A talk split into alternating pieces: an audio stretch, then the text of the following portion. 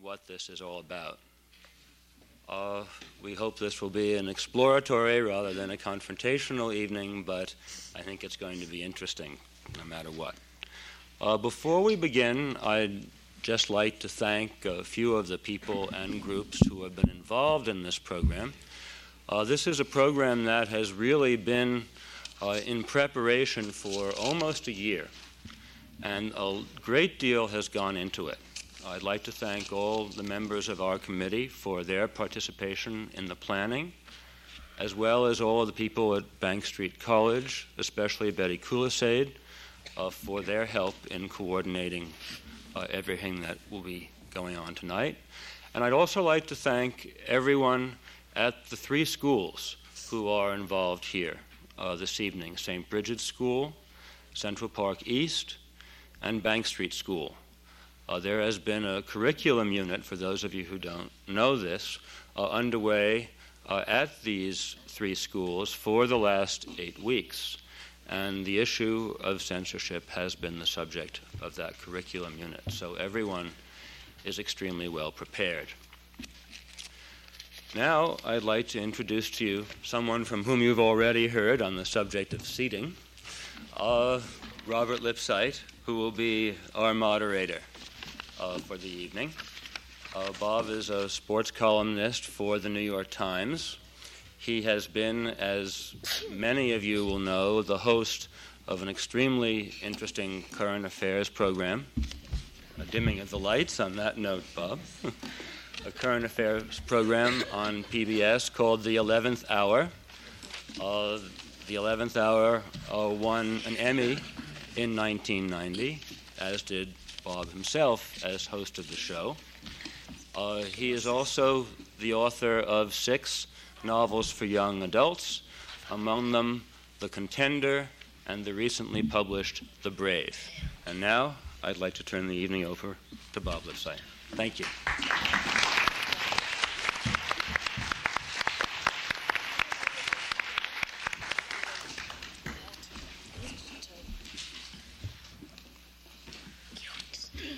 Thank you, Steven.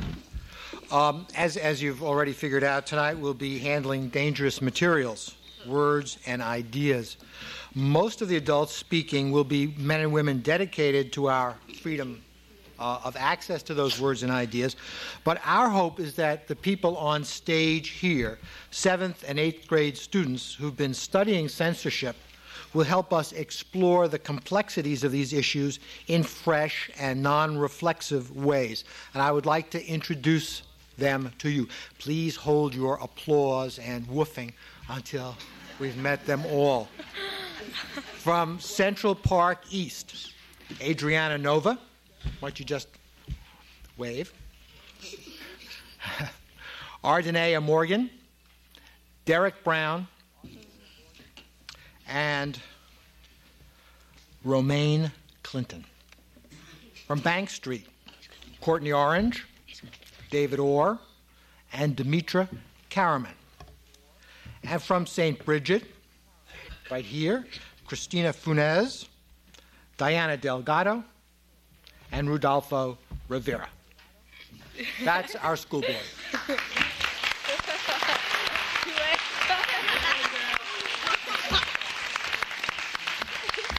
Now, this, this may be the last time that you agree with them because they are, these 10 are a school board.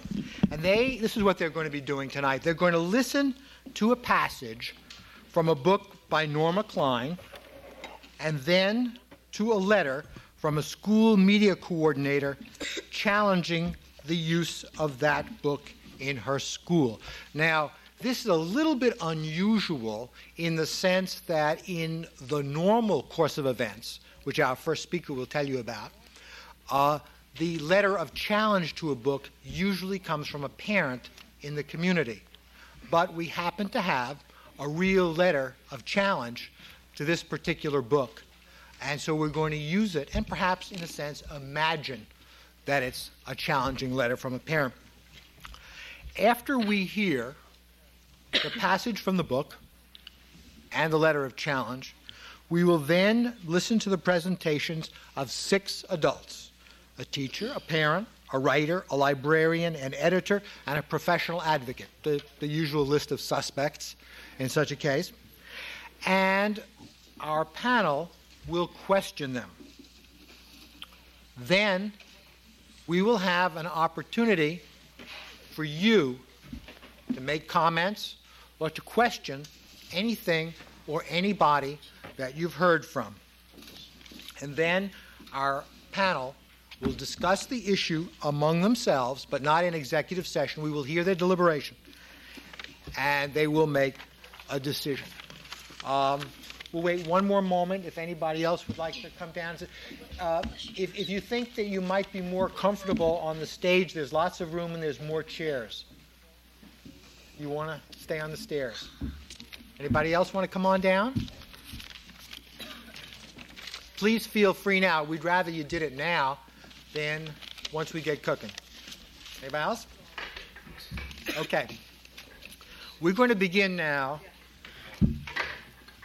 with the book and the challenge. I'm going to first introduce the two people who are going to be presenting that to us.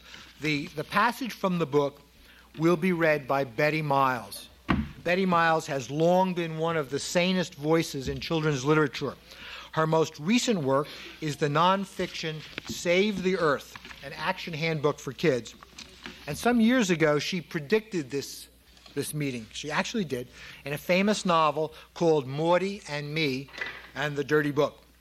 She'll begin our program by reading an excerpt from Naomi in the Middle, which is a 1974 novel by the late Norma Klein.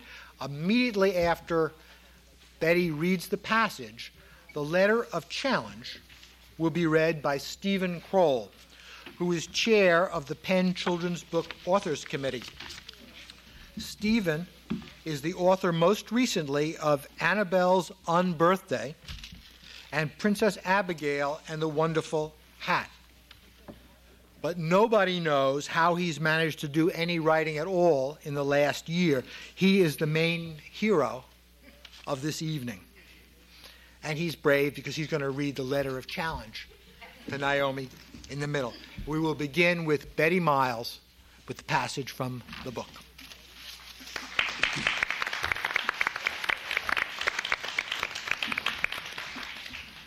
This is the book. It's Naomi in the Middle by Norma Klein. This edition was published by uh, Knopf Bullseye Books in 1989. It's a short book, 53 pages, with very large type and seven full page illustrations. I'm going to read just about 16 pages of text. I'm going to start in the beginning and read a little bit in the middle, and then I'll read the last chapter. So you'll get a little bit of the flavor of it. Pussy Willows for Mommy. This is how we found out. Daddy came home from work and gave Mommy a bunch of flowers. They were pussy willows. He kissed her on the cheek. She gave him a hug. She said, Darling, how sweet. Bobo said, Pussy willows aren't sweet. They don't even smell. Bobo is nine. Her real name is Barbara, but we call her Bobo. She is very smart and usually quite bossy. She knows a lot of things I don't. That's because I'm only seven. I'm Naomi, and that's what they call me, just Naomi. I wish I had a nickname, but no one ever thought of one.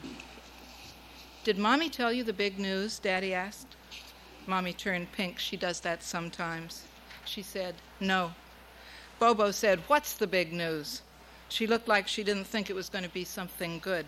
Come on, tell us. We're having a baby, Daddy said. You're having a baby, Bobo said to Daddy. Don't be silly, I said. How can he? He's a daddy. Daddy means our family will have a new baby, Mommy said. She had on her shorts because every Friday afternoon she plays tennis. She didn't look like she was going to have a baby.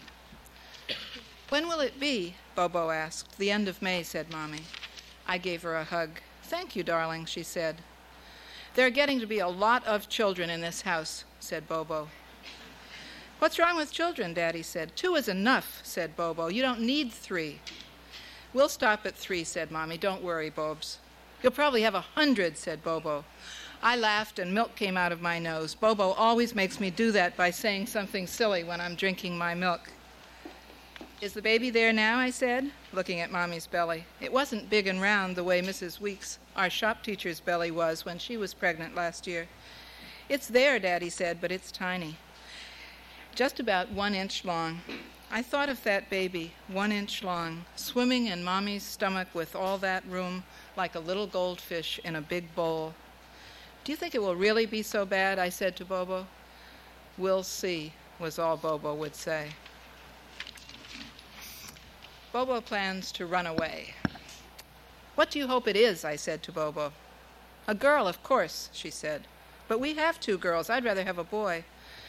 Bobo made a face. Boys are noisy. They knock things down. So girls do that sometimes, I said. Boys do it more, Bobo said. Anyway, as long as it's not twins. I hate twins. They're twice as bad as one regular baby in every way. If they have twins, I will leave home. Where would you go? I said.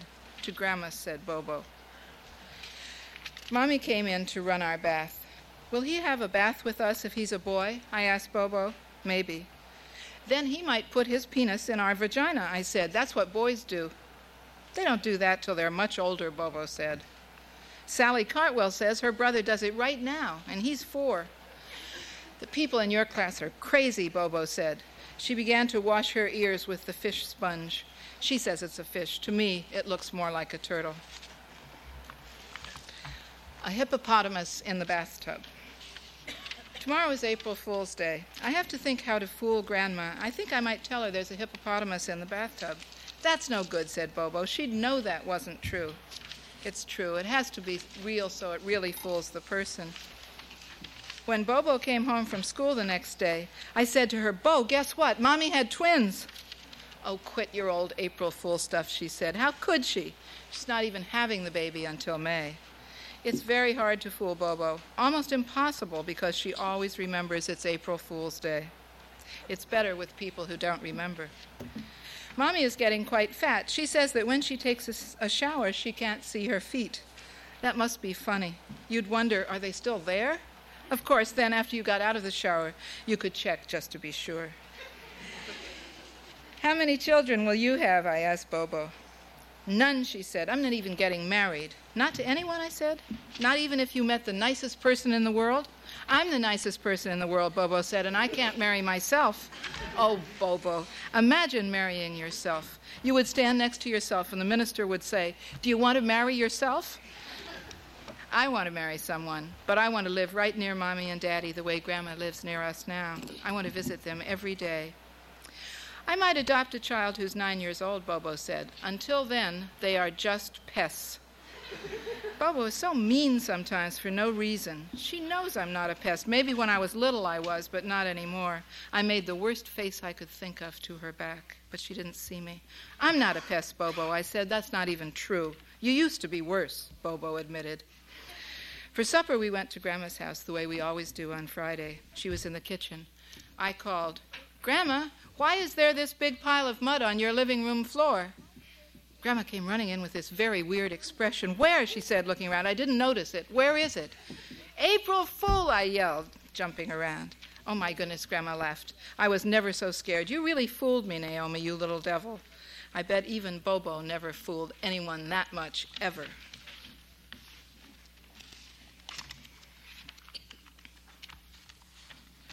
The middle of the night. Usually, I sleep through the night. Sometimes I have a bad dream, and if it's really bad, I go into Mommy and Daddy's room. Or sometimes I have to go to the bathroom, but that's all. But one night, Daddy came in and woke us up. He said Mommy's baby was coming and we had to go to Grandma's. We had our bags all packed. We ran in to look at Mommy. She was just sitting on the bed. She didn't look any different. I hope it doesn't hurt coming out.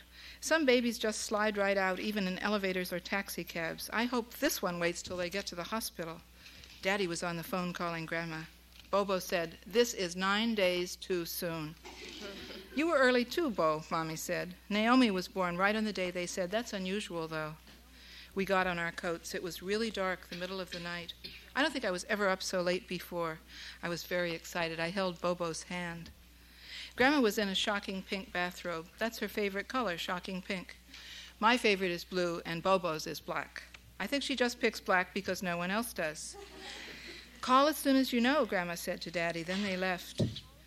We woke you up in the middle of the night, Grandma, I said. No, you didn't, she said. I wasn't asleep yet. I was up reading. Imagine someone being still up in the middle of the night at two in the morning. Weren't you scared? I said. No, I like the night time. She got out our sleeping bags. I'm too excited to sleep. I'm going to make you a very good drink, Grandma said. It will make you sleepy. We all went into the kitchen, and she made this drink for all of us. It was hot milk with sugar and a little rum that you had to pour from a little brown pitcher. I'm drunk, Bobo said, crossing her eyes. She can do that. She was just showing off. We got into our sleeping bags. Bo, I said, what? I hope it doesn't hurt Mommy coming out. Oh, they give you a shot, Bobo said. You go to sleep, and when you wake up, it's all over. I hope it wasn't born in the taxi cab. I fell asleep, but about three seconds later, Grandma came running in, yelling, It's a girl! Bobo lifted up her head and muttered, Oh no, another girl. You said you wanted a girl, I told her. Everyone in our whole family is a girl, she said. You, me, Mommy, Grandma. I never heard of so many girls, except for Daddy, poor thing. Well, he grew up in a family of boys, Grandma said, so maybe it's a nice change for him. After breakfast, we spoke to Daddy on the phone. He said, She looks just like you, Naomi. She's a darling. I was a cute baby, that's true. Bobo wasn't. She had no hair till she was one year old.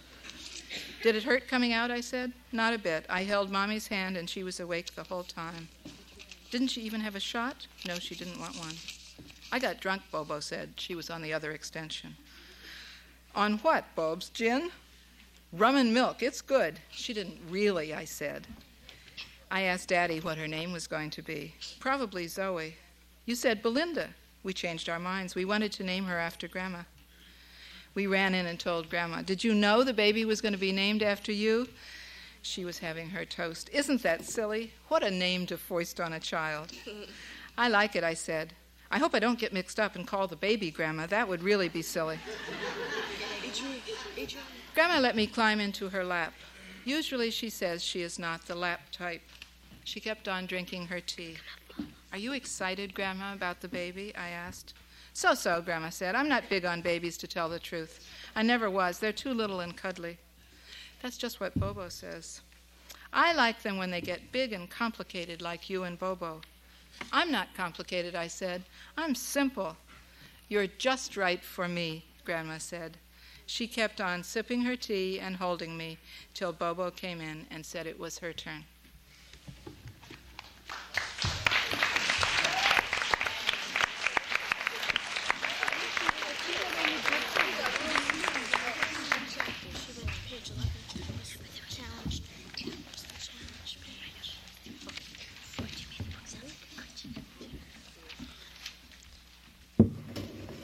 From an elementary media coordinator in Monument, Colorado.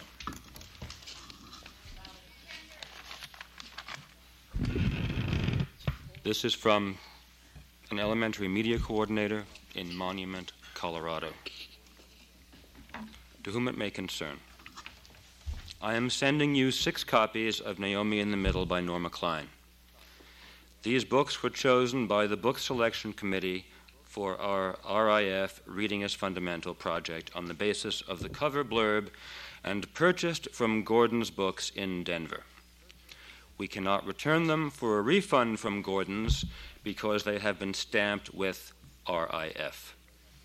However, when I read this book, I was extremely disappointed to discover on page 11 the mention of penis and vagina. I believe in using the proper words in discussing sexuality with children, but Norma Klein's use of these words is in very poor taste, especially considering that the book is written for second graders. Although children may or may not talk this way, putting it in writing condones such talk and gives it a stamp of approval which is not the message most parents wish to give their children. I do not believe that sex and violence are a necessary part of children's books to increase sales. I hope you will consider some of these comments in your future publishing. Sincerely.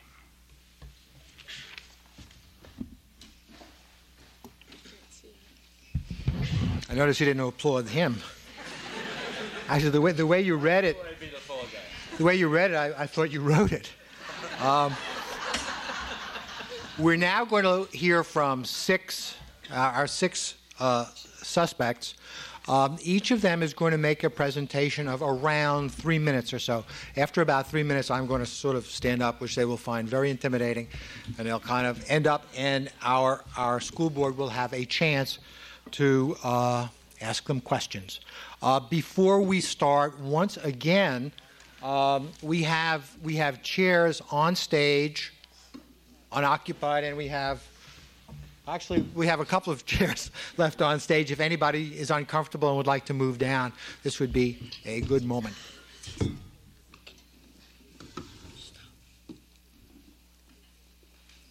Okay. Um, our our first witness before our school board is Leanne Katz. Leanne is executive director of the National Coalition Against Censorship, which just recently threw the First Amendment a birthday party. Uh, the fact that they called the birthday party a clear and present danger uh, gives you a sense of the alarm that the organization is feeling. Leanne Katz.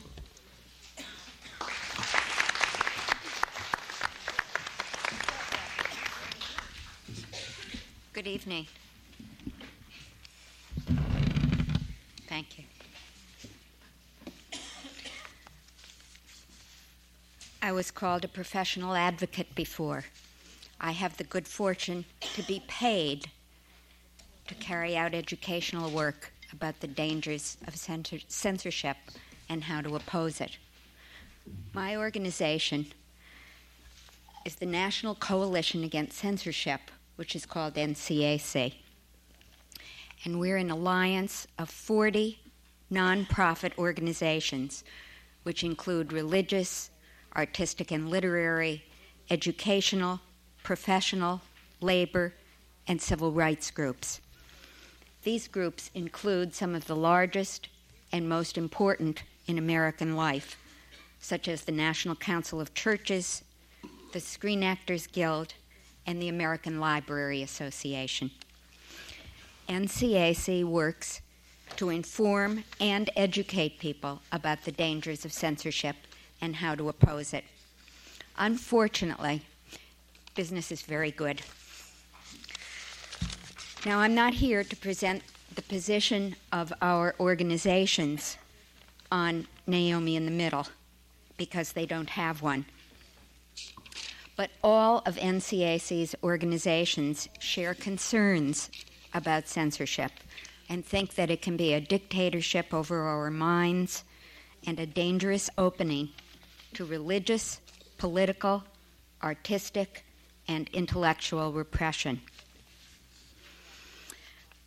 I'm assuming tonight that this book is in the school for which you are school board, the school board. To guarantee fairness in deciding about such important issues as we're facing here, we need to have a procedure for making decisions. That is, how do we go about deciding what we should do? Ordinarily, school boards have policies and procedures which they follow to select the books that they use. Books just don't suddenly appear in schools. They're chosen by trained professionals who have studied about and had experience with and care about young people. When a letter of complaint about a book is sent to a school board, the board usually has a procedure for handling it. It's called a reconsideration or review policy. Usually, there's first an informal meeting between the person who's complaining and the teacher or librarian. At that meeting, the teacher or librarian would explain why the book was chosen and ask the complainant whether he or she had read the entire book. Very frequently, they have not. And if they haven't, whether they would be willing to. If the meeting doesn't resolve the matter, then a formal complaint form is giving, given to the person who's complaining. I brought one with me, which has been all filled out by a censor and is very interesting if anyone wants to see it later. It's a complaint about the book Brave New World, and in the place where it says, What would you like your school to do about this item? it says, It would make a good bonfire. It was sent to NCAC by a teacher in North Carolina with whom we worked for many months on this complaint. If the, it, uh, then a review committee is appointed, usually made up of a number of teachers, librarians, and often a parent. This committee gathers information such as reviews of the book when it was published, how the book was used, and often asks others to come and testify and share their ideas about the book, its appropriateness, and its use. Eventually, the committee presents a written report to the school board with its recommendation. So I'm going to assume that all of that has already happened and that the school board really has a recommendation tonight from its reconsideration committee, although we don't know what the committee said. But usually, I can tell you from experience, they recommend no action. That is, they defend the book. Now, school boards have the power to ignore their committee's recommendation, but that isn't a power that good school boards usually exercise.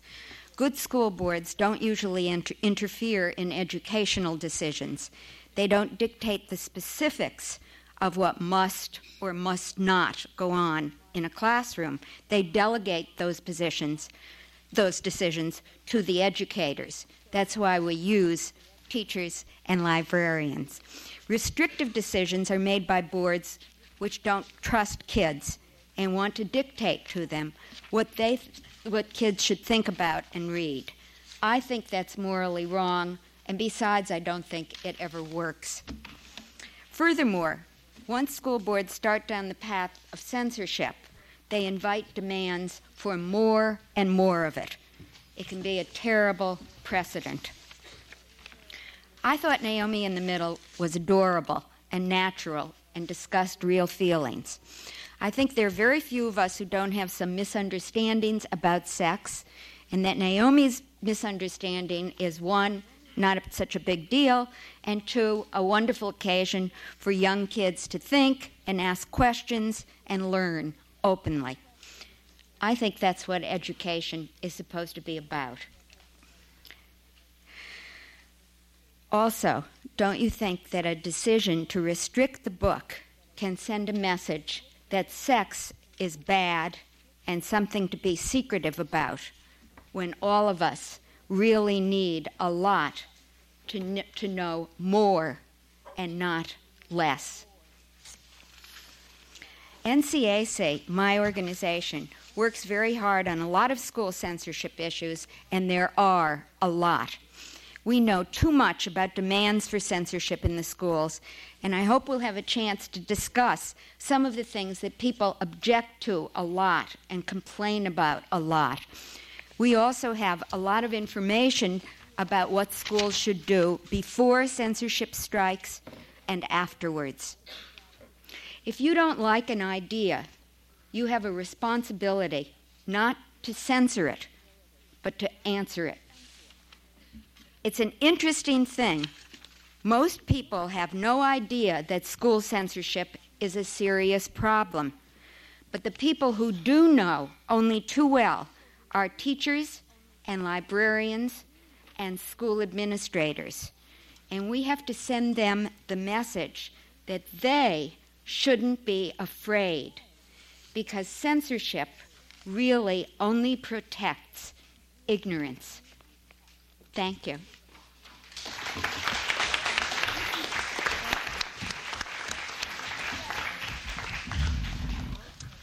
Well, this was a, a, professional advocate, and I hope the school board is not going to roll over for her.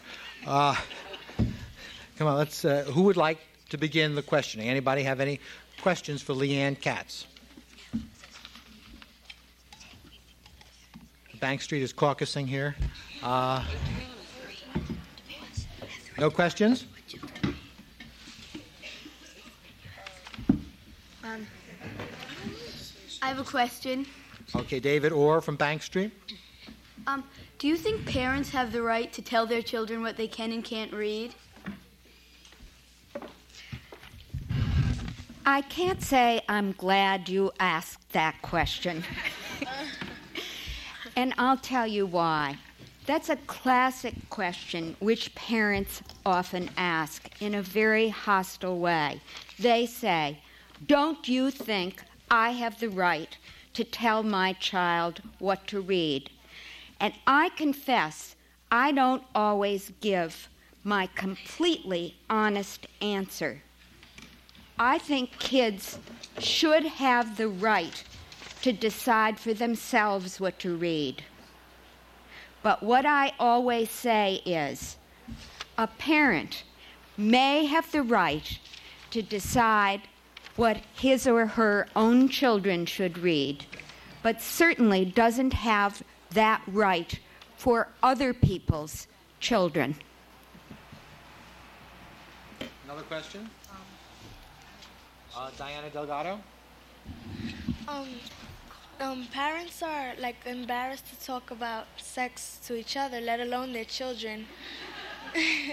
so if it has to come from an, a place outside the home, shouldn't it come from a book instead of like a child in, in the class or outside?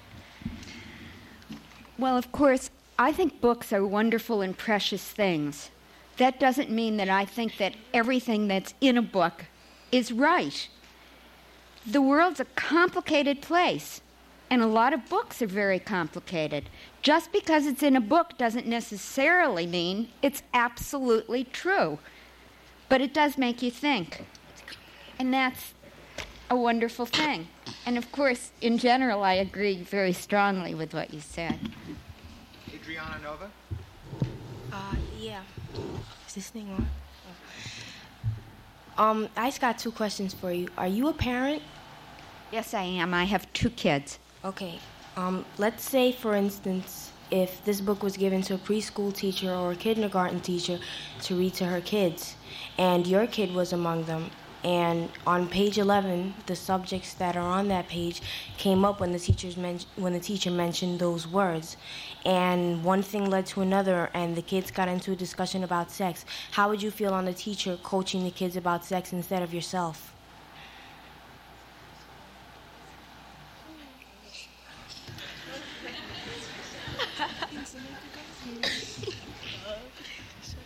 I'd feel fine about it.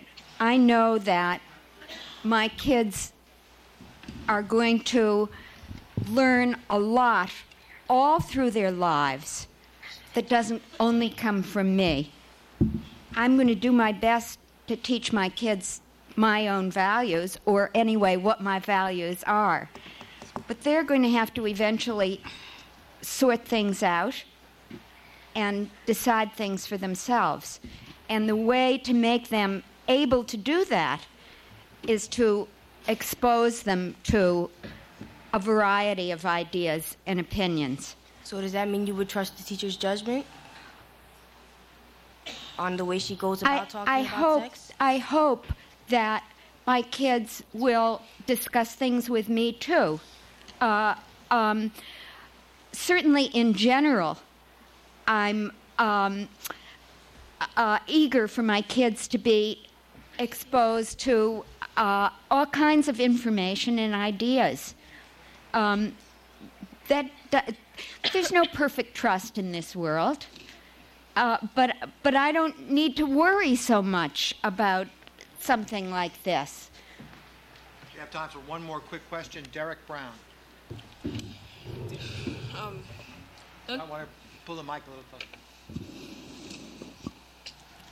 Don't you don't you think, considering the sexual abuse that many many of the children have to deal with, readers may get the wrong idea about sex with family member with family members because Barbara is too young to explain to Naomi.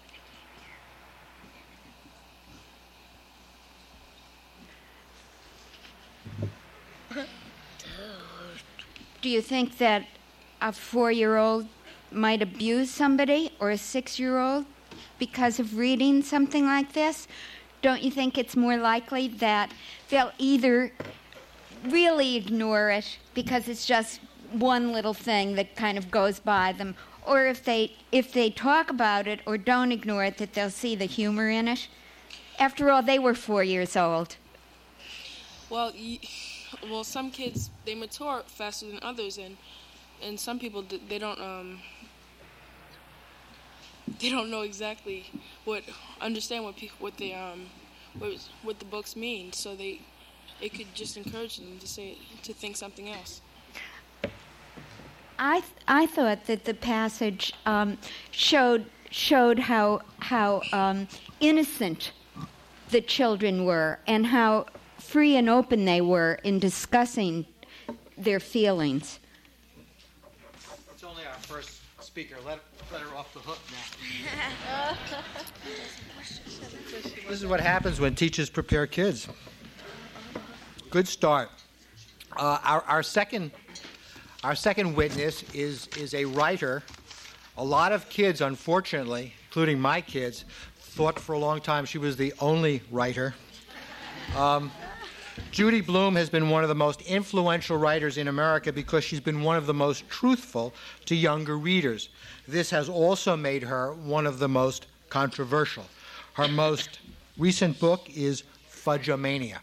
Judy Blume.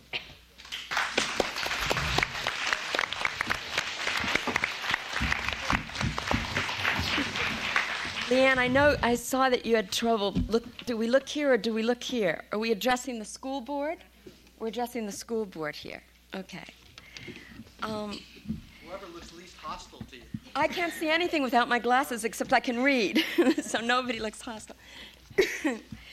um, the only real antidote to censorship is education.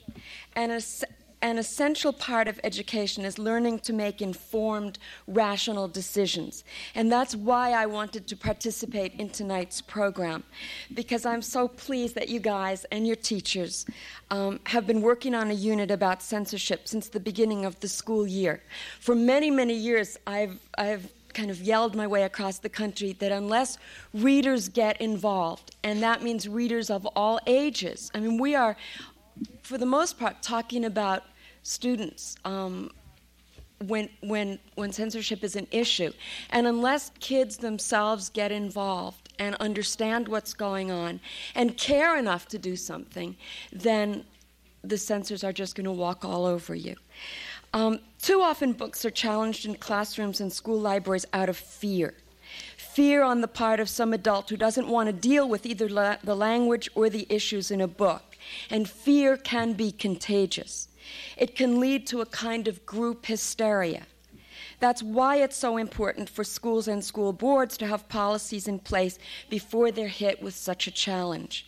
Tonight's letter of challenge, though, strikes me as an odd one. Um, I doubt that such a letter would actually lead to a meeting of the school board. So, even though um, Bob and Leanne have also made assumptions, I've made an assumption here that Mrs. Edmonds, Ms. Edmonds, who, who wrote that letter of challenge, sent a copy of her letter to the local school board requesting a hearing on Naomi in the middle. And what I think would happen then, because it happens all too often, is that she would also say, and let's. Um, and let's look at all of Norma Klein's books because if this book is like this, then who knows what are in the other books. And I know from personal experience that that often happens. Um, so I'm going to look at Ms. Edmonds' objections to the book.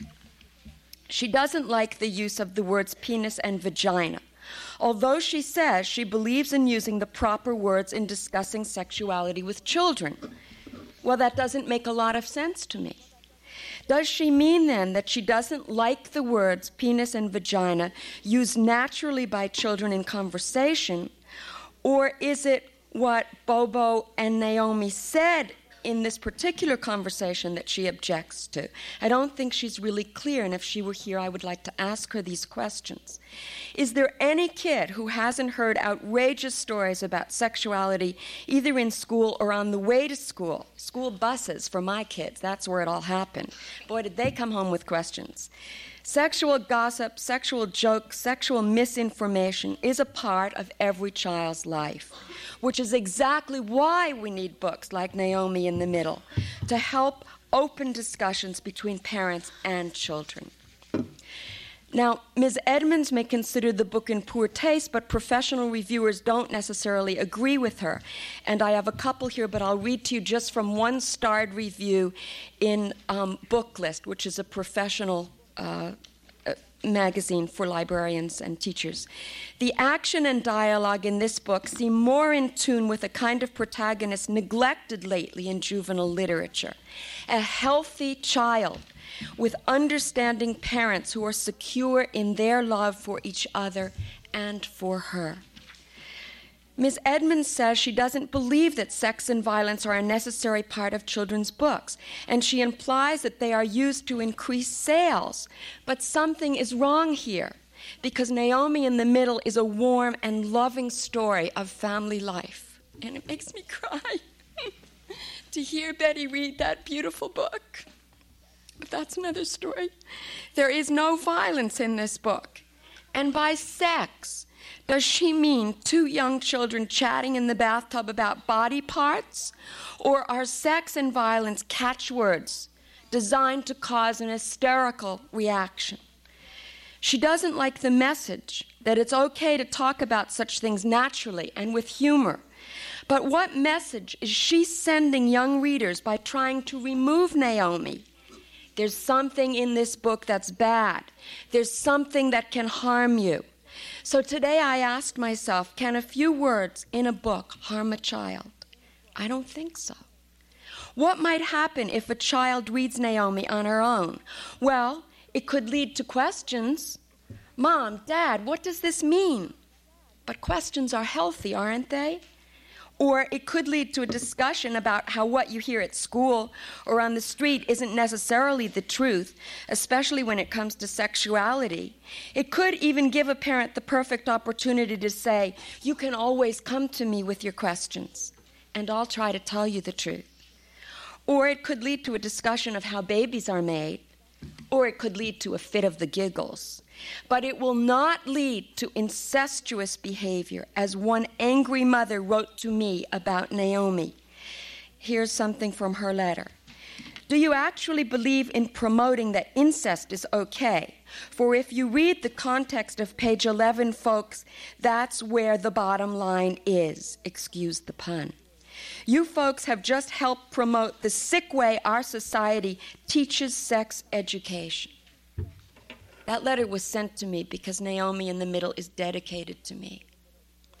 I think it is her letter and others like it, including Ms. Edmonds, that reflects a sickness of fear, often disguised as moral outrage, that causes far more damage than any book can cause. There's always going to be somebody out there who can find something to object to in any book especially if it's written for or read by kids. The danger is in taking the easy way out and removing the book. The cost of fear is great, and as always, it's greatest to young readers. Thank you.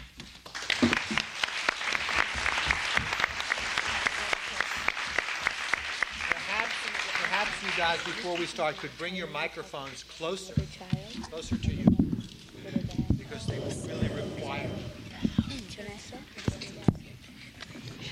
Let's, let's forget this is Judy Blume.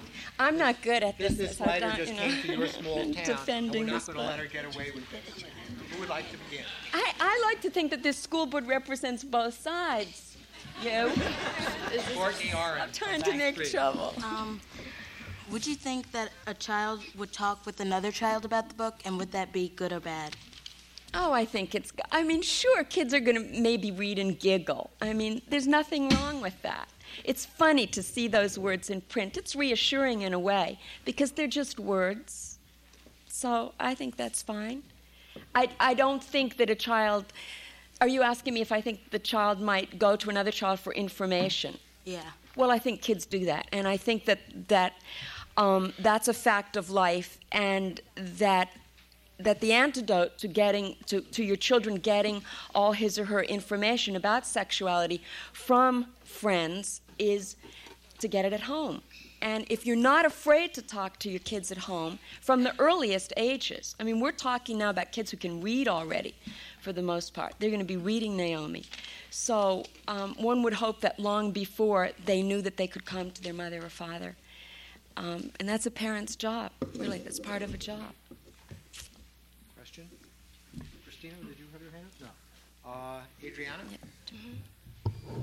Um, in the Bible, I think it's the book of Judges or something like that. I'm not sure which chapter it is, but there's a story about a man and his mistress, and him and his mistress are hunted down in a field by another group of men who then rape the woman and then for to seek revenge on the me- on the men or something to get I think it is to get to turn them in. The man cuts his mistress up into 12 pieces and sends all the different pieces of her body to I think it's like dukes or something in the land. Um, how do you feel about your child reading this in the Bible?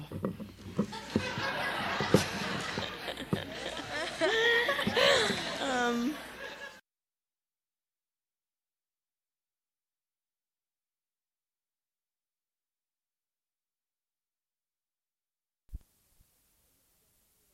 in any way. You know, I, I would rather kids be allowed to read anything than to restrict what they can read. I think it is more dangerous. And I have found through kids who write to me that um, kids are their own best censors. If they're uncomfortable with something, if it makes them uneasy, they close the book and put it down. We're not talking about books that kids are being forced to read in school. Okay, I, I asked you that because you say like you know you make it seem like Naomi, you know, it's kind of senseless. But I mean, this is the book we're supposed to live by, and I mean, I don't want to live like that or anything. So, well, I think it right, it, and it, it depends on on um, on how you see the Bible and what your religion tells you about the Bible. Christina Funes. Um, don't you think that you would rather hear the word penis and vagina from a young child than hear it in the improper way, which I'm not going to say? Would I? Yes, and, and sexuality educators will tell you and urge you as parents to always use the proper body names from the earliest, from the time you're diapering the baby. Don't give these private parts um, funny names. Just say penis and vagina. It's really easy. If everybody would just say it, penis and vagina, penis and vagina, it's just no big deal. It's, it's because you, you know, it's because people get really tense about saying it. But if we did that a lot, you know, it's just a word. Could be a cheer for the football okay. Um, do you feel that um, parents that um, that judge what their children read, do you think that the children of, of those parents could someday bounce back and get angry at their parents for telling them what not and to what not and what to read? Um, yeah, I think honesty is always the best bet. I'll tell you a little story, and I know there's no time for little stories, but I'm going to anyway. When my son was in fourth grade, um, there was a kid in his class who said the way um, the way mommies get pregnant is that God sprinkles dust on their belly button and then a, a, baby grows. And Larry said, like Bobo said, that is the dumbest thing I ever heard, and that is not how uh, women get pregnant, and that's not how they have babies. And he told him his version, which came out of the book we had at home called How Babies Are Made. And this little boy went home and was furious at his mother for having told him this story and having made him look like a fool in front of his friends. It's always better, I think, to deal with the truth. It's it's so much easier to tell the truth. so yeah. Romaine Clinton from. Uh... Um, if your daughter was to come home and and say that she was pregnant because she read Naomi in the middle, and then, and then they encouraged her to have sex, what would you do?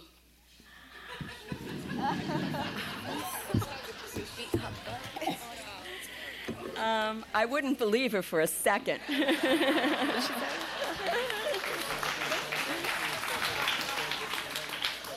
I, you know, people find all kinds of excuses. They're very good at making excuses, especially adults, I think.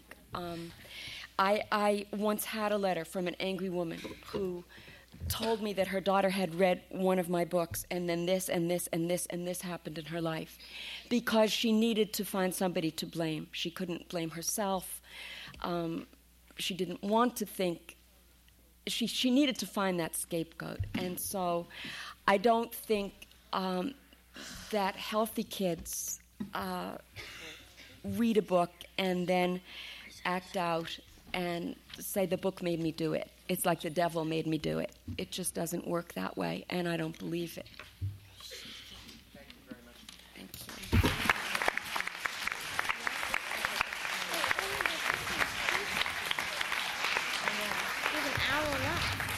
We have a real live editor with us, which is always exciting. Frances Foster is editor at large at Alfred A. Knopf Books for Young Readers. She was Norma Klein's editor at Knopf. She's also worked with Betty Miles and with Roald Dahl. Frances Foster.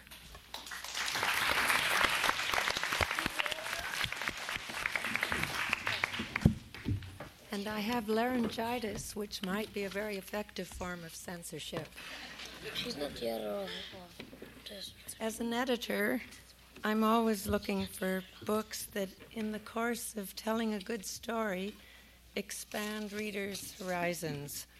I'm interested in books that can open up communication between parents and teachers and children, especially about subjects that parents often find difficult to talk about or to initiate on their own. Many parents, and I think we all know this, are really uncomfortable talking about sex with their children. They put it off, thinking or hoping there's going to be a perfect time that will come along when they are ready to talk about it and when the children are ready to listen. But I think we all know that that's not the way life usually works as parents and educators, I think we have to be ready to confront the difficult subjects when they're thrust upon us. The Persian Gulf War forced all of us to talk about war, and I think this went on in homes and classrooms across the country. Magic Johnson's disclosure of testing HIV positive pushes the discussion of AIDS down to five year olds in the world we live in, I think it's imperative that children have accurate information about human sexuality. Children from the ages of five to eight and younger than that have to know the proper names of parts of the body, and they should know what those parts are for, what they do. They should also know that there are pleasures in sex as well as dangers. It makes me both angry and sad to see people overlook the perfect and easy opportunity that a book like Naomi in the Middle gives them to talk about the most basic facts of life, including the difference between boys and girls, men and women, how babies are born, how they're made.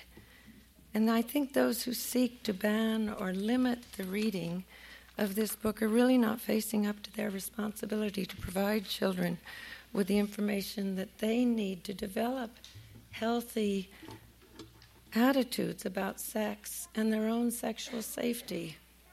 Some of the people who write into us to complain about this book claim that the material is inappropriate to seven year olds. But Norma Klein, as a writer and a mother, and she wrote this book 20 years ago, knew that seven was the age to reach. Sevens have enough maturity to deal with this, and they have the interest.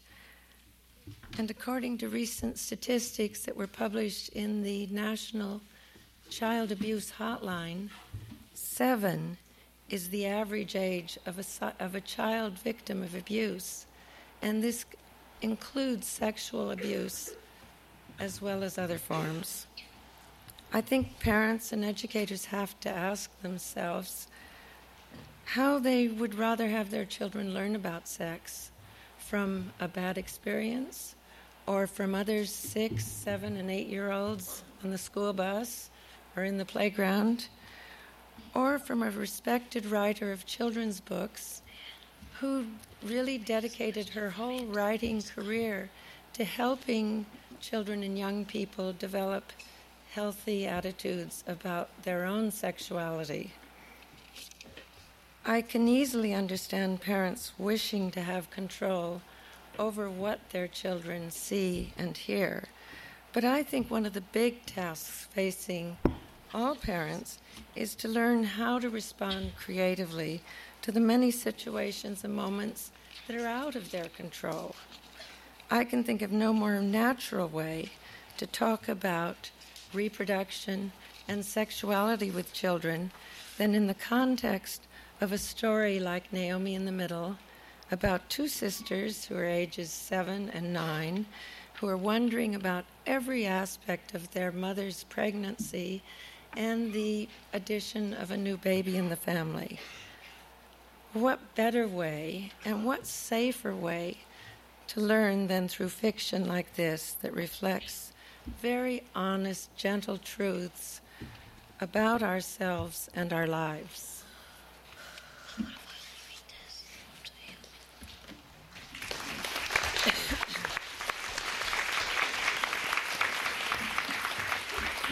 We don't have a chance to attack editors too often. Diana Delgado? Excuse me, we got. look at the mic.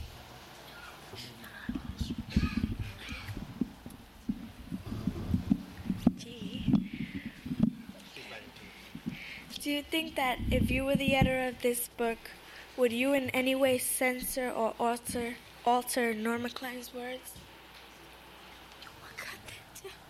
If I know, I would certainly discuss this book with her as I do with any work I work on. I would know that, well, for instance, let's take the the lines that are most often an issue with with parents, and that's when Naomi and her brother and her sister are in the bathtub, and Naomi says that boys put their penises in girls' vaginas.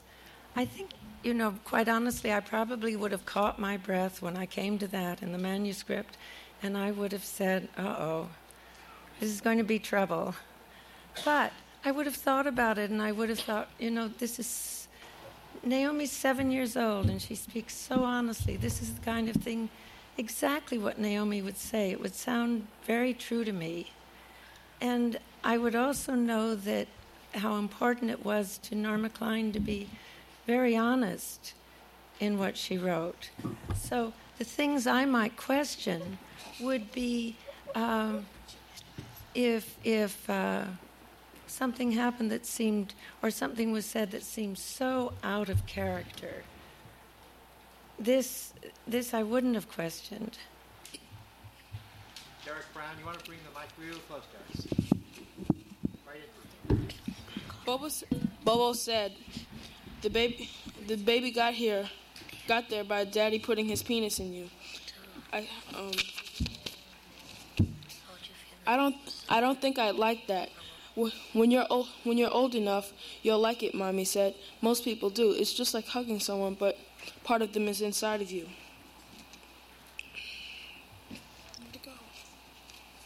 Um, uh, th- there's no mention of safe sex or sex between parents only. Do you think that's responsible attitude? Well, first of all, these this is sex between a married couple, and I think that that that you know they this was a, a monogamous situation. I think this was safe sex, uh, and they were probably also trying to have a baby, and that's the best way to have a baby. No, it's the only way. it's the only way. It was also written in 1974. Right, that's important, Dimitri or too. Karma? Okay. Um, do you feel that Norma Klein wrote this book um, partly to open the discussion of sex between parents and children? Think Norma Klein was very much concerned about children growing up to have positive sexual images of themselves. And I, I do think this would be important to her to, to give children a way to think about sex and to give them a, to open up doors through which they could talk about it with their parents. We have time for one more. Rodolfo Rivera from St. Bridget's. If you were the editor of Naomi and that book was censored, how'd you feel after all that revising? I'd feel really mad. I, I, would. I think it's a good book, and I think it's an important book. I, I mean, it it does open up discussions, and unfortunately, uh, the word seems to have gotten around that there are bad words in it, and it's it's of all of these books we publish, this is one of the ones that has been hurt in its sales. And it's mostly, I think, because people totally misunderstand what it's about. Most of the people who write into us about it have only read those four lines on page 11 and have no idea that this is about a, a loving family and that there's so much that's important and, and good to read about in here. Thank you very much,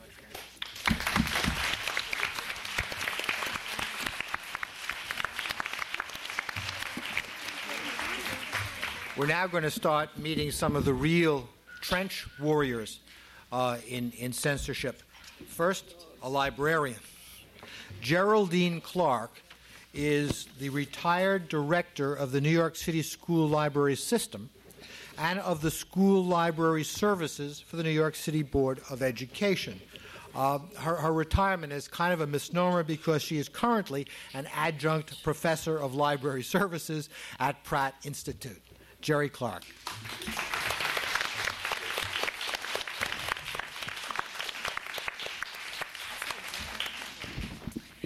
I this a delightful, funny, and wonderful book which rang true in its dialogue and in its picture of the way in which children develop. My concern has been with helping librarians devise criteria for selecting materials and building library collections. And the bottom line um, for, for including anything in a children's collection is to look at what it does in helping children um, explore their world and their place in it we need to look at why children read, very much for the same reasons we do to confirm their experience, to broaden their experience, to test their knowledge. And we need always, and I sometimes think we forget this, when we frequently talk about collections, we talk about the books before we talk about the children. Basic to developing any library collection is to look at the person for whom you are selecting to look at the stage at which a child is and what a child needs to know. And I, I said earlier to someone, I think we all forgot our Piaget when we saw a couple of words in a book. We need to, to know that seven year olds uh, are looking out and finding a world that's broader, that includes other people besides their family, with other ideas besides those which their family holds, they need a way of exploring and looking at these ideas and testing what they've heard at home with what they're now learning. Um, to me, this is not really a book about sex, although sex is very important to it. It's a book about relationships. It's a book about a child who is learning to think logically but who cares about what this new baby is going to mean in her relationship with her mother? Are there going to be still quiet times when we can get together? whether this new baby is going to be bossy like her older sister, um, who needs a sense of herself and who speaks the way children naturally speak in, about sexual concerns. This is not an obsession. This is not dominant. An important thing is happening. And if you look at the dialogue, it's just as important, perhaps, to, to have a chance to look at color TV at grandma's as it is um, to know what happens with the penis and the vagina. I am um, concerned that a complainant and a librarian um, who says she wants to use proper terminology uh, begins to wonder if children talk this way. I certainly hope children talk this way. Um, I said also earlier that I have a three year old great nephew who has known for quite a number of years that he has a penis. I don't know whether he yet knows um, that his friends in nursery school may have a penis or may have a vagina, but I hope by the time he's seven, he will have been able to discover the distinction. Um, we, it is very important that children have the freedom to spontaneously discuss with other children and with adults their concern in a natural setting. And I think this happens here.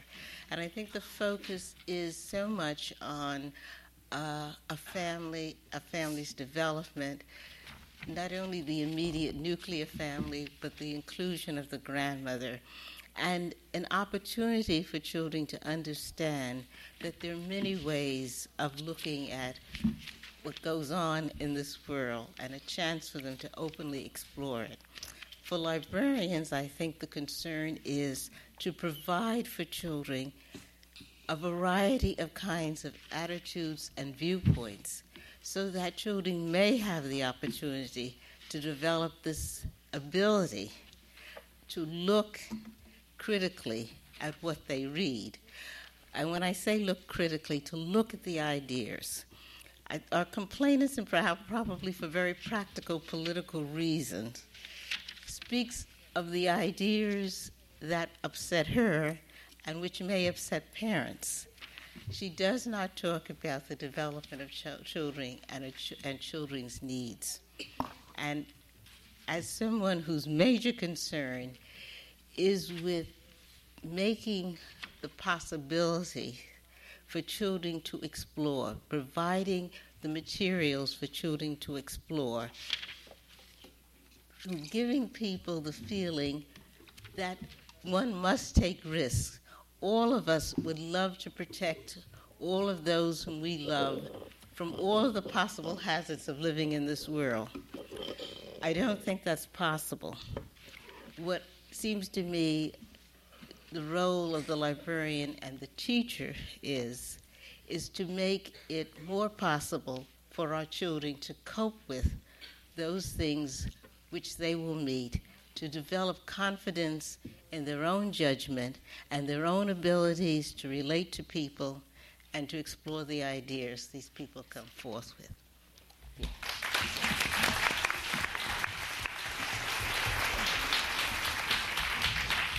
Uh, Ardenea, Ardenea Morgan. What do you think about people censoring books? I mean, how do you feel about people censoring books in your library? Well, I, I, would hope that people would not censor books in any library. I want to go back to the point, however, of finding out as much as we can about what children understand at what age. The reason I have been so supportive of this book is that this, to me, is a real seven year old. This speaks, this, this youngster speaks the way seven year olds I know speak. She has the interest and the needs, and the concerns are there. I think we sometimes can have legitimate differences of opinion about you know, at what point a child is ready to deal with certain things. But if we look at the children and we look at the young people, I think we get the proper cues. David Orr. Well, I have a question, and I um, I also have a quick comment. Um, I um, books I think are very influential, especially when I was seven. I remember, you know, when I was younger, I remember I'd read something or I'd hear something, and then I think that that was right, and then I'd read something else, and either I'd say that that was totally wrong, or I'd say, well, the other thing is wrong and this is right, and you know, it had a big influence on what I thought. And so, since books are so influential, do you think that a book that was written for seven-year-olds, I think, um, should so openly discuss sex? Yes, I certainly do because sex is part of life, and seven year olds are discovering more and more about it. And I think, again, the important point is does the book discuss it in terms that seven year olds can understand? I also think I might add that what many young people or children don't understand uh, is meaningless to them. They pass over it. If it if it meets a need, if it's something that interests them, they'll explore it a little bit more fully. Okay. Um, I just had, um, well, this is just about when you said that libra- about librarians and teachers should help people understand. I don't remember exactly what you said, but I think librarians and teachers have a place there. But I think that um, discussing sex is sort of a, you know, it's a hard topic to discuss, and I think that parents should take the first step. So. I, I would agree with you, but again, as we have noted, every child doesn't have the opportunity to talk with the parent, and it's it's not always the talking. Sometimes you read a book and you want to talk with someone about it. Sometimes you read a book and you just want to think about what you've read, and uh, it's it's making the opportunity available that's important. The choice should be the young person's. Thank you. From Central Park East, Romaine Clinton.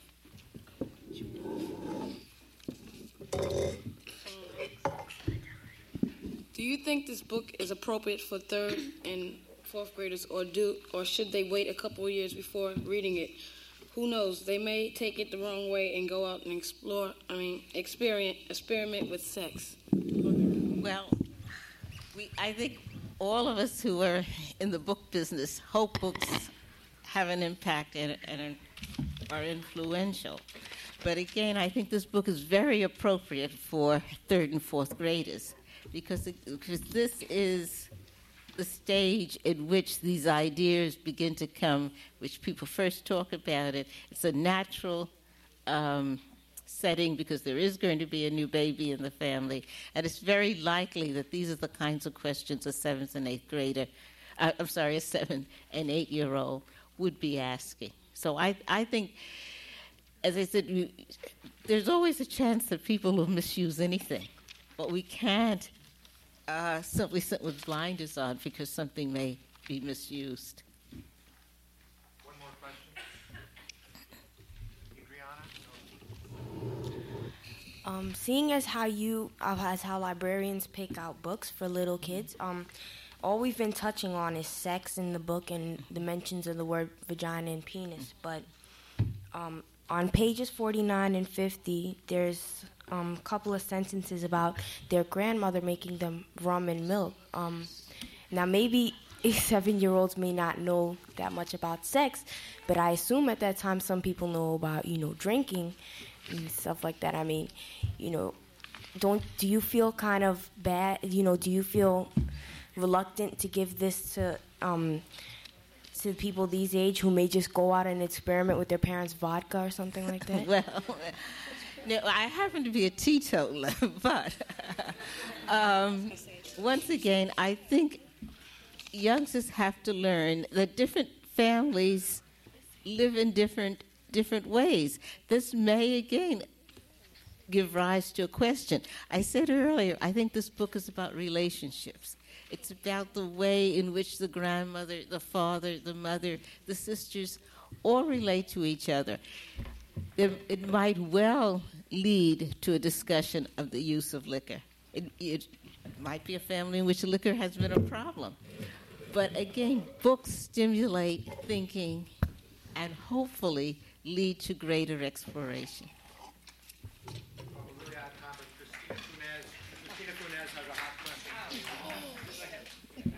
Um, you skipped the part on page 30 where it says, Mommy let me wash your back. I squeezed the water over her and she said it felt good.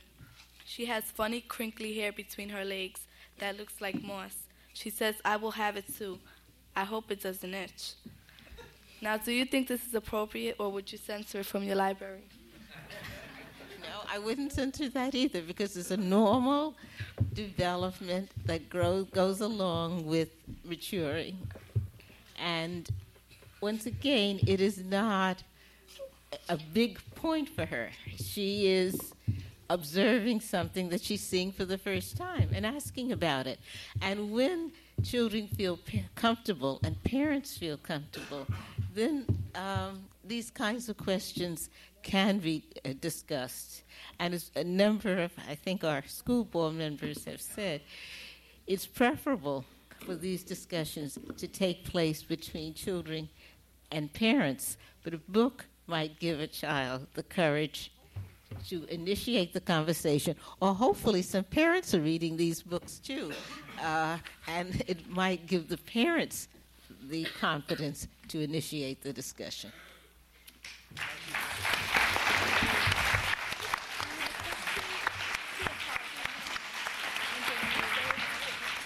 You librarians were frontline warriors. Uh, and now another one. Uh, George Burns has been a teacher here at Bank Street uh, for 13 years. His students include eight and nine year olds and graduate computer students. Um, David Orr says he's a terrific teacher, but David Orr may just be softening him up for a tough question. George Burns.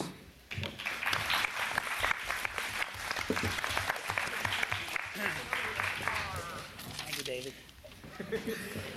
As an educator and as a parent, I know that long before elementary school starts, children become very interested and curious about what it means to be a girl or to be a boy. They are certainly aware of their own bodies and take pleasure in them, exploring who they are physically and trying to articulate it verbally. Girls try to figure out boys' bodies as well, and boys try to figure out girls' bodies. They both spend a lot of time trying to figure out the bodies of their parents and other adults. This was made clear to me a long time ago when I first started working in a daycare center. I was in the bathroom with a group of three year olds, making sure they peed before taking their naps. One girl sitting, at a po- sitting on a potty looked up at me and announced, You have a penis. Being very inexperienced at the time, I thought she was talking about peanuts. So I said, No, I don't. She let out a big laugh and said, Oh, yes, you do. and when I looked at the heads of the other children as they sat on their potties and saw them nodding in agreement, I understood. I nodded back, embarrassed, and said, uh, Yeah, I guess that's right. This natural curiosity continues as children continue to grow. They may grow more self conscious and become modest about their bodies, but they also grow more observant, more experienced, and more aware. And they continue to be filled with endless questions about what it means to be a boy or a girl. For every small question that gets answered, many more new questions arise. So when I read Naomi in the Middle, it was not at all surprising. In fact, it seemed perfectly natural to find Bobo and Naomi sitting in the bath discussing penises and vaginas. They weren't being lewd or even silly. Naomi was just trying to figure it all out. And she felt comfortable enough to say so. Later on, Naomi feels comfortable enough with her mother to talk about how the baby was made. And her mother responds in an honest and reassuring way. But Naomi's in the privacy of her own home and just a character in a book anyway. What about second graders all across the country reading this book and thinking about these things in school? I can just see it. First, I can imagine the unsuspecting child who goes up to the teacher and asks what this unfamiliar word is. The poor kid almost drops dead when the teacher turns and says, penis. But the teacher is fine about it. The teacher's read the book and is comfortable. The child staggers back to his seat, recovers, and reads and rereads the passage a few times. First in astonishment, then in pleasure, then in puzzlement, and finally in relief. Astonished because these words don't turn up in the curriculum so often. In pleasure because these words do have their exciting connotations. Puzzled because your average second grader hasn't figured all this stuff out. And relieved because it's so reassuring to know that other children think about their bodies and don't quite get it yet either. And since the teacher in that small exchange seemed fine about it, well, the child thinks, I guess this is really okay. It's possible these p- pages will be re- reread many times. And maybe, if the child feels comfortable, the book will get passed on to a friend with a hearty recommendation. In my experience as a teacher, it's become quite apparent that children have two very clear needs in terms of understanding themselves sexually. First, they need to feel comfortable about expressing their questions and concerns. And second, they need clear and honest information. This book can lay the groundwork for allowing both of these things to happen. And it desperately needs to happen and to be done well in schools as well as in home at home.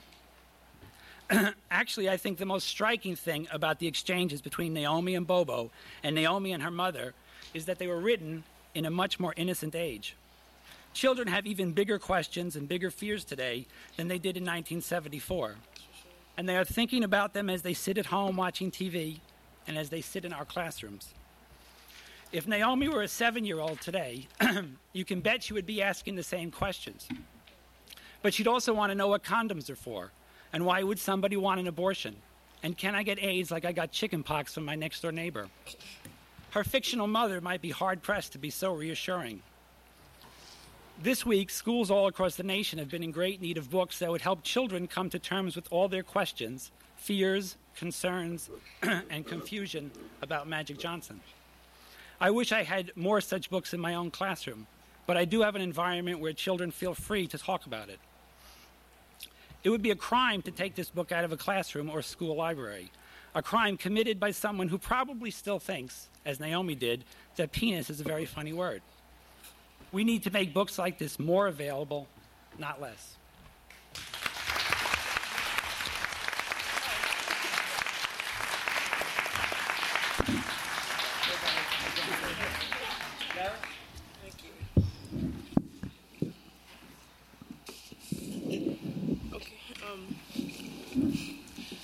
Don't don't you think if a movie like Child's Play can influence a child, um, a book a book talking about sex can do the same?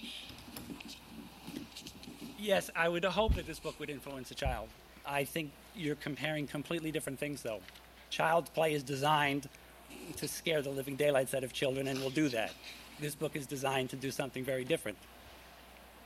David Orr. Better make this good, David. Okay. Um, um, I've sort said sort of the same thing several times, but do you think that children's fears should be brought up at home rather than at school? Children aren't just afraid at home, they're afraid on the way to school. They have fears in school. I think if uh, children are the, thinking these things in classrooms, they should feel comfortable enough to talk about them. Rudolfo? Would you, being a teacher, would you talk about sex and different men and women body parts in your class? Yes, I do. We spend a lot of time talking about it in my classroom, and um, it's amazing how comfortable children become and how many questions they have and that need to be asked, answered. Ardenea? You were talking about all this stuff. Would you ever censor a book? Would I ever censor a book? Um, I imagine there is there there would probably be a book that could be brought into my classroom that I would think would be entirely inappropriate for a child to read. What? But it, um, I imagine something that had, you know, pictures of horrible violence and graphic sex that just did not seem to be appropriate for a third grader. I, I think I would think twice about why that book was in my classroom. But what if the parent think that they should read that? Then it's time for a parent conference.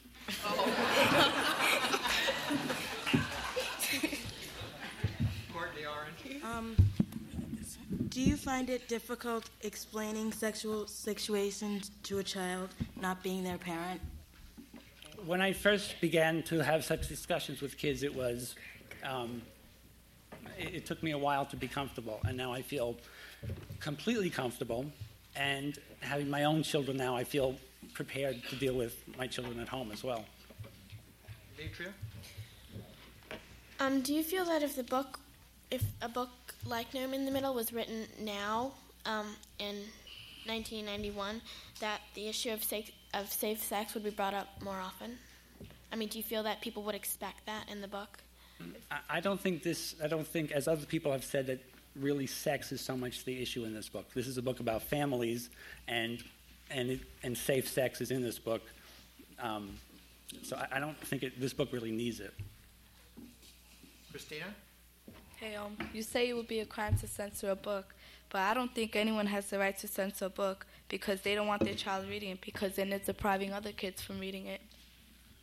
I, I Say- absolutely. and then you say you, if there was a book that you didn't think w- was appropriate for your class, you say you wouldn't.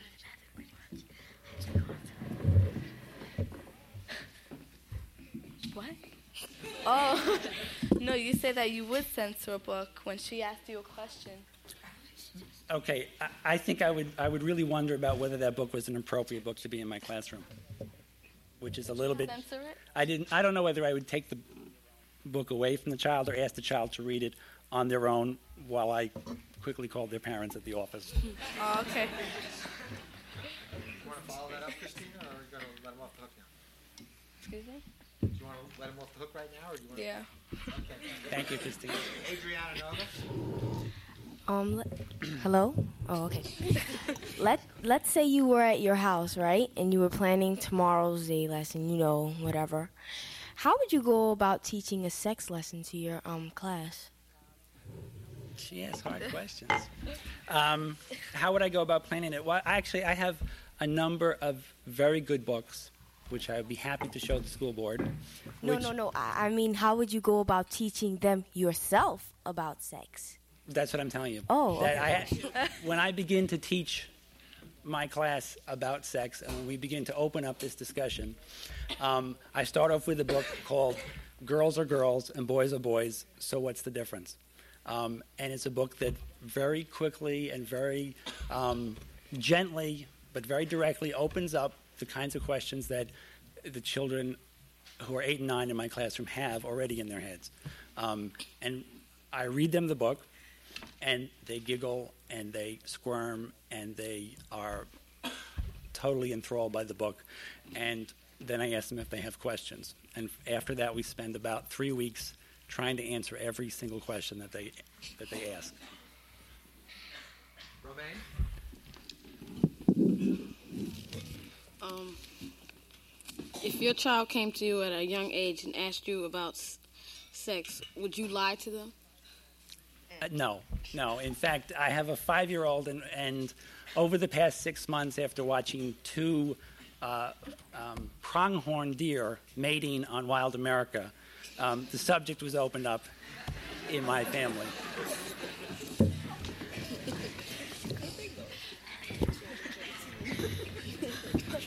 Thank you very much.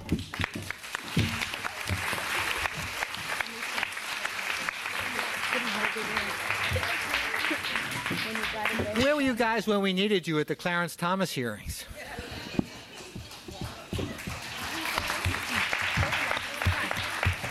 ultimately, ultimately, of course, the, the buck stops with the parents. And we even have one of those with us tonight.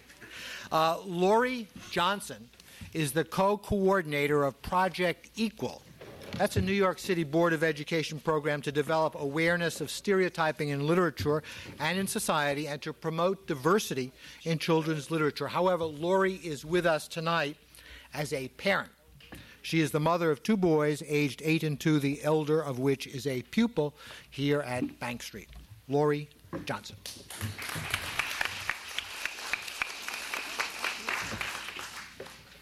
I know we have some other parents out here too, right? Okay. I'm here to, tonight to talk about censorship and children from a parent's perspective. To understand how parents might feel about this issue, I think we have to look, first look at some of the basic responsibilities of parents, including protecting their children, teaching a sense of morality, and imparting values. Parents are ultimately responsible for their child's well being, growth, and development, and all you parents know that's a heavy responsibility. When a child is small, this means being constantly aware of what they're doing, what their brother or sister is doing to them, and so on. And as the child grows, the parent child relationship grows too, and there are new concerns. At age five, or sometimes a lot younger, your child leaves your family and goes to school and spends a good part of each day with other adults you may not know too well and who may or may not share the same values as you. This requires a leap of faith by parents, and it doesn't come without worries.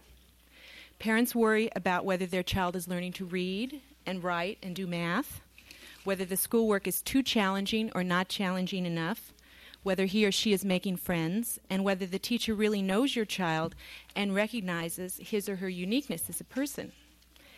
And increasingly, parents realize that the children of today, their children, are exposed to a complex and sometimes confusing world of images even before children can read for themselves, the TV news, pictures in the supermarket magazines, scenes on our city streets bombard our children with negative images. Some parents respond by trying to assert greater control, thinking that this will protect their children from the harshness of reality. And when school age children learn to read, the power of words is unlocked. I think books sometimes become a scapegoat for the societal and family issues we have not resolved. Parents may object to their child reading a particular book because it's an, about an issue they feel uncomfortable about, or one in which they are unsure of their own feelings. Or they may question a book that contains ideas and actions that are contrary to their own value system. They may even see a child's assertion of independence in reading as a rejection of all that they stand for. At this point, I want to emphasize um, an important aspect of this discussion. First of all, I think parents have the right to question and speak out against what they don't like and what they think is harmful to their child. And schools have a responsibility to be accountable. Teachers and librarians should be prepared to defend why they have included or not included particular books in the library and the curriculum. As a parent, I have my own set of concerns. I want my sons to read about girls and women who are smart and interesting and can solve problems on their own, and about the variety of ways kids from different racial and cultural backgrounds see the world, and about the love and support in all kinds of families, not just the ones with two parents who live in the suburbs. And I object to the lack of books available that depict the diversity of the world in which we live.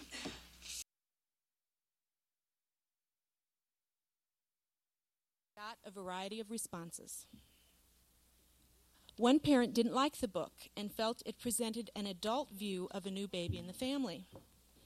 Two parents mentioned that the explanation of sexual intercourse seemed stuck in and was not important to the story. Two other parents thought the book provided misinformation and that it would be confusing to children.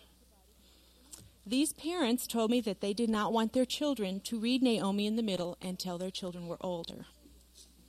Three parents liked the book, including my husband and myself, and my coworker, too. We thought it might provide a starting point to talk about the issue of a new baby in the family. And the two children who read the book liked it too. I've heard a lot of talk tonight about what's appropriate for seven or eight year olds. Well, I have an eight year old at home. So I asked him if he would read the book. And he and his dad read it together. And my eight year old thought that kids wouldn't have a problem with the book, that, but that some parents might. That's what he said. And my colleague's nine year old daughter read it and she liked it so well, she recommended it to her teacher in school, and she goes to public school.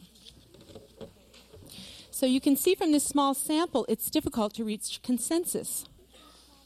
But the response to this book points up a larger issue we have to address as parents. Can we control everything our children read, and do we even want to do that? My two year old only has access to the books that we provide for him. But already he has his likes and dislikes, and they're different than his brothers. Okay? My eight year old goes to the school library and the public library, and he checks out books on his own, and he has his own set of criteria for judging books.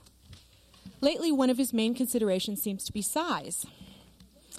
I discovered a Dorothy Sayers mystery in his cubby here at Bank Street, and I asked him why he chose that book, and his reply was, Isn't it great? It's so thick.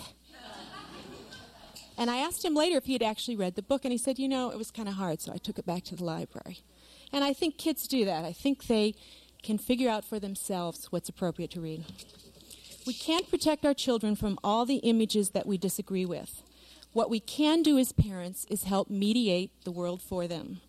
We can try to explain in a way they can understand what is happening and why. If we don't agree with a particular idea, we can tell them where we stand, but recognize that they will develop their own attitudes and values that may be different from our own. We can help them become critical readers and thinkers who reflect and respond to what they read and hopefully talk to us about it in the process.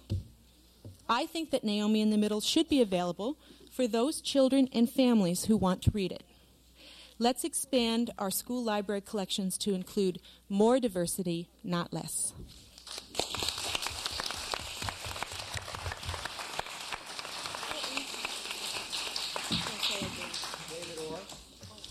Um, well, you commented that your eight-year-old and your coworker's nine-year-old, Nine-year-old, right. daughter Right. liked the book. Um, I think that a lot of people like books, but what I'm asking is, should uh, do you think the children are ab- should be able to decide everything that they can and can't read, or You mean, um, do I think my son should be able to check out what he wants at the library? wi- wi- I mean, what I mean is, should your son be able to read this book, which um, openly discusses sex, without you?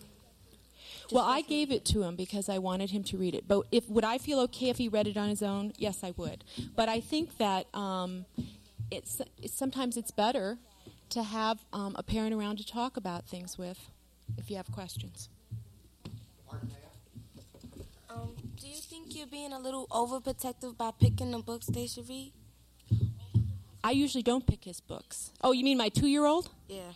Well, he goes to the library and he usually just pulls books off off the shelf. Artemia, he can't read. But um, but I'll tell you one thing. Um, he likes all the books my son didn't like. So you know, save your books because he likes.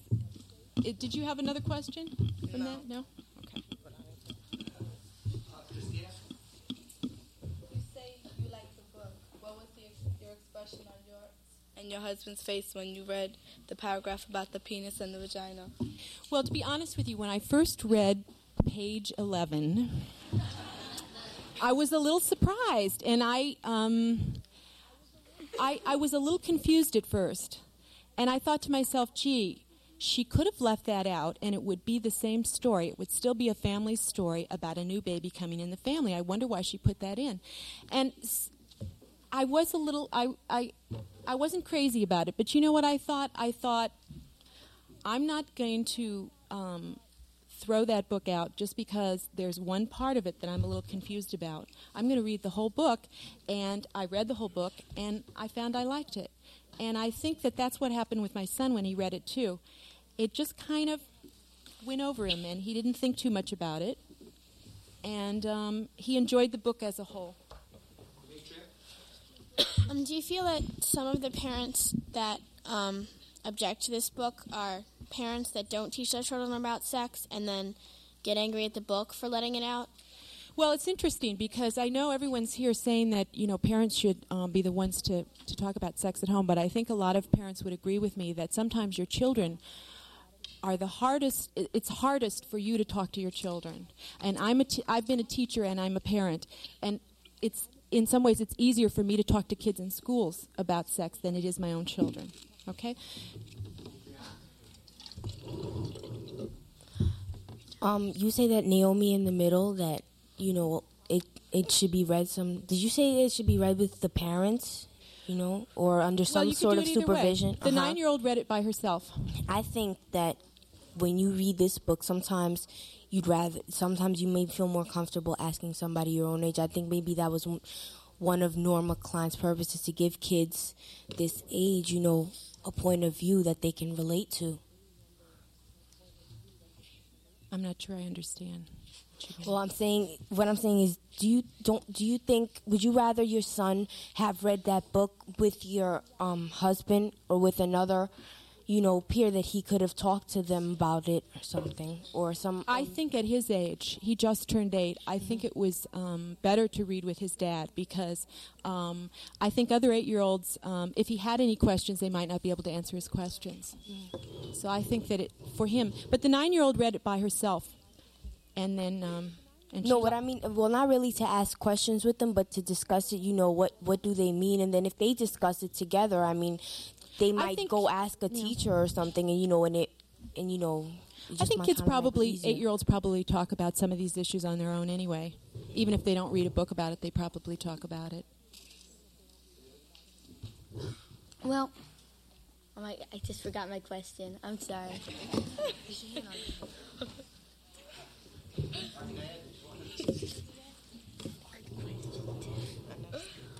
Um, would you write a book like this yourself? If somebody gave you the chance? Would I write it? Yeah. You know, when I was having my my second baby, I brought home all kinds of books. My son was five and a half, and I brought all, home all kinds of books about having babies and pictures and stuff, and he didn't even want to look at them. Okay, so uh, for everybody's experience is different, you know, and um, so if I was writing a book like this, it might be a little different because my experience was different, and I might talk about my my son being um, maybe a little jealous about a new baby coming in the family, and maybe not wanting to talk to his parents about it. but I was glad that this book was there that showed a different side of the picture. Last question, Romain. How would you feel if um, your two-year-old child um, learned about sex with a group of kids his own age?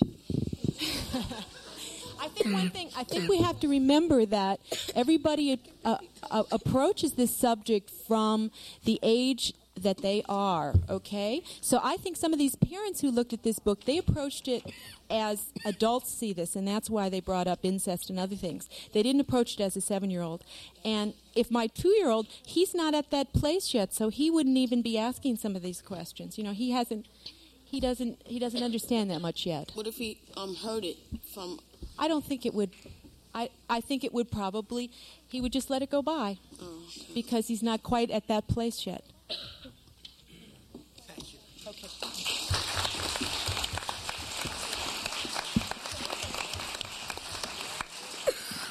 Coming towards the end now, we're going to open it briefly uh, to questions and comments from the audience, and then our uh, our school board will uh, uh, deliberate. If you if you want to take a very brief seventh inning stretch and stand up and say penis and vagina one or two times, you may. If you just want to get up and kind of look around and, and stretch a bit, that. have been sitting for a bit.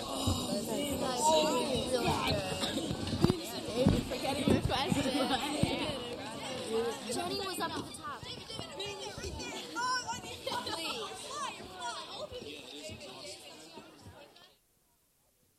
I don't know how close we'll be able to get this microphone to you, and I may have to repeat questions. David?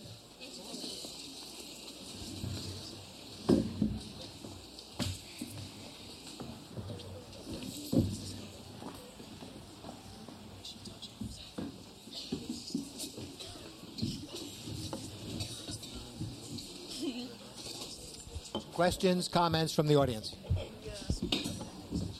Okay, I'd just like to point out that a lot of the members of the panel have been asking, well, what if people who read these books are influenced by them. And I just like to point out that today it's not a question of whether you're not going to teach your child about sex and just let and uh, or not have them be influenced by such a book. We live in a world where on TV there are constant mentions of sexual activity, where you can hear things in schoolyards or on TV that you couldn't have heard 20 years ago. I'd like to point out that it's a choice of whether you're going to have your child get reasonably accurate information from a book such as this or get misinformation from students or from television or from some other source.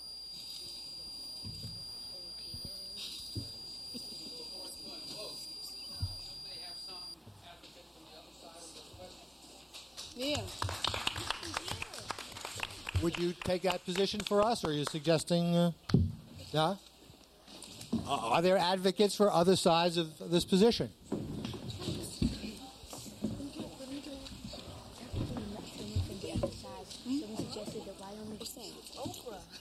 I might be a little outdated on this information, but I had to wait until I was in, se- I'm not sure, seventh or eighth grade to get a permission slip to learn about sexual education in my health class, and then, um, and then still we had a problem with it.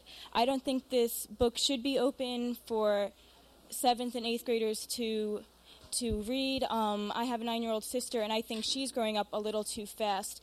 I think this book promotes and endorses sexual education among younger kids and I don't know, I just I don't think it's right. I had to wait until I was older, which I think is a more mature age and where people and when children can understand the book. Thank you. Someone if, if you can yeah, go ahead.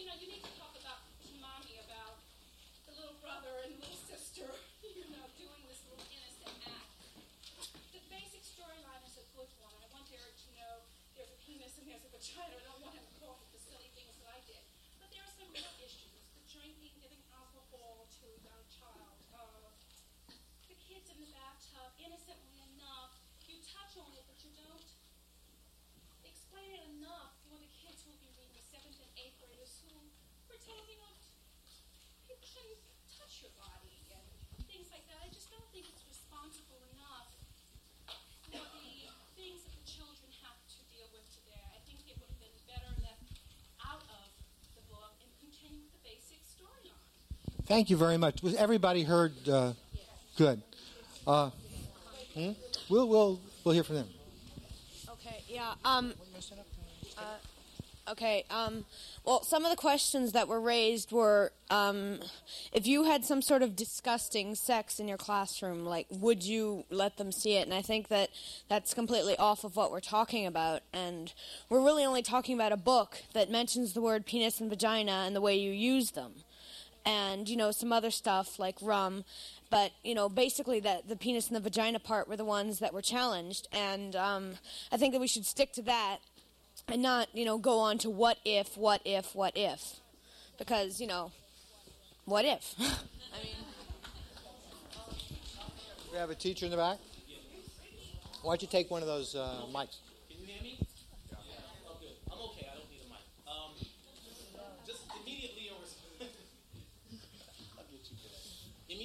response to this young man's comment, penises and vaginas are also used for urination, but you know we don't think that we need to put that in every book we give to kids. Um, all of the speakers before assume that the book will lead to a discussion with families, and everyone thinks that it's okay because it'll open up a discussion with families.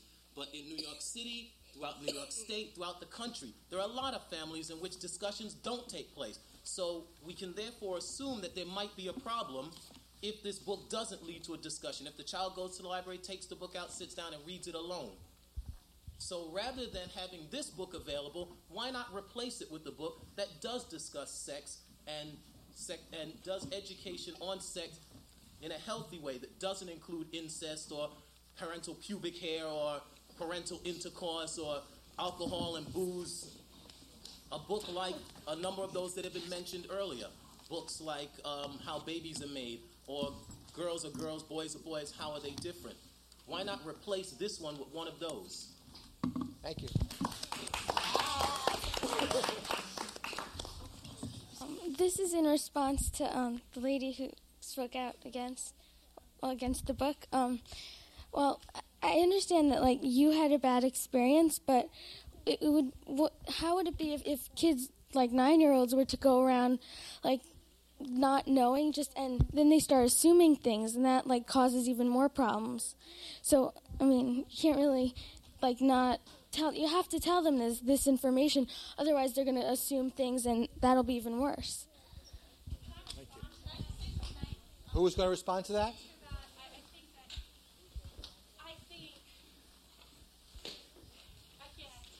My concerns were about the grandmother giving the child alcohol. She says, Well, who's going to tell us about alcohol? I mean, the book just says she gives it to her, and the children take it, and you have the feeling that they sleep heavily ever after.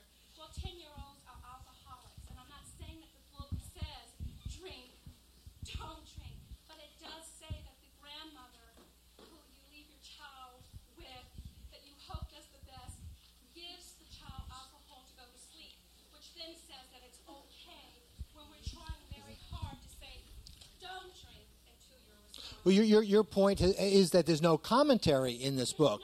There's nothing that nothing. We're merely given this information without kind of framing it, right?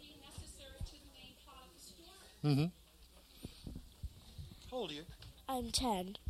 I have a comment to what um, the girl that just came up said. She was saying that um, nine year olds like would think these crazy things.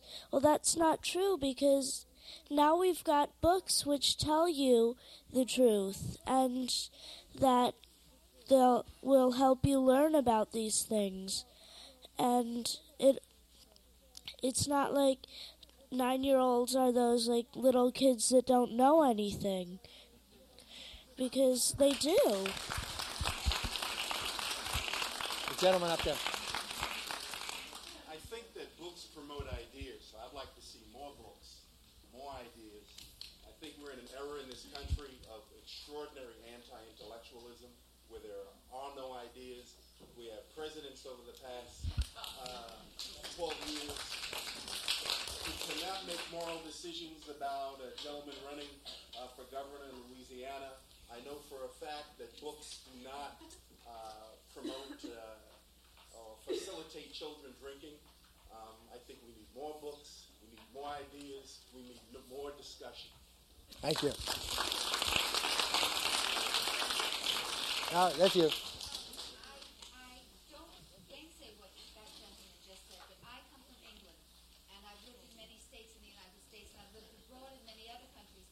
Children will not dissipate or fall apart if they don't have a premature, in my estimation, discussion of many things that are inappropriate because they're not, as several people on the panel said, they're not appropriate to their age level and to their mentation and to their way of thinking. It seems to me, in England, children don't get this kind of exposure so young that they, they're not retarded or they're not uh, ridiculous or un, uneducated. I think that many books overstimulate. I think particularly television overstimulates our society, and particularly New York society overstimulates people to death. They're overstimulated to the point where at 15 years old, they can't be told anything and they don't know, need to know anything because it's all been done and said and thought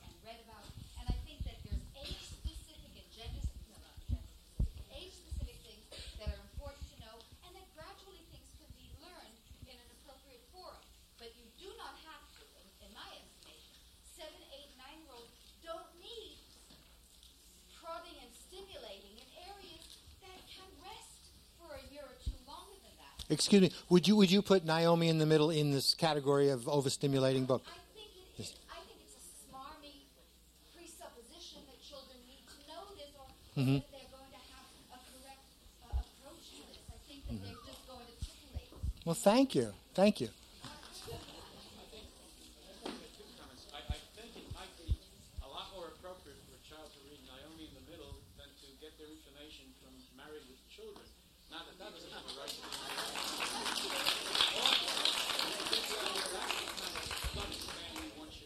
The other thing I wanted to say is that to put this book in context, particularly for the younger people, back in 1974, there were very little sex education courses in schools. There weren't that many books on it either, and not that available.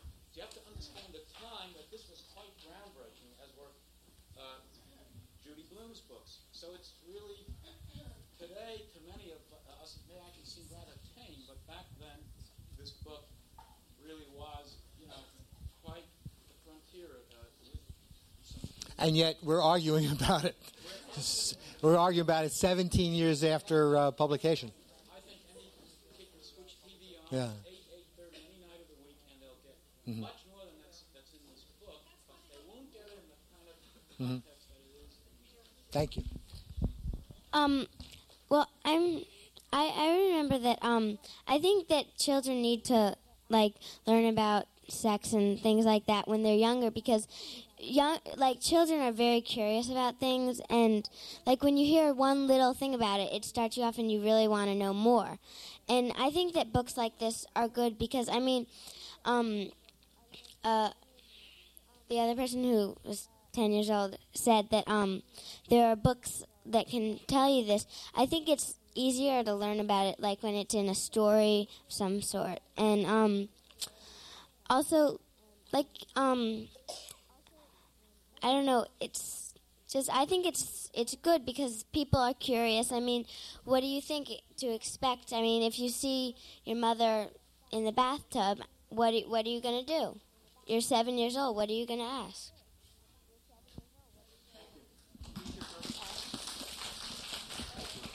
A teacher from St. Bridget's. Yeah, I, I think it is important also to take the book in context. This is sort of a reply to Ricky. I don't know where he went. I do need the mic. I need the mic, Ricky.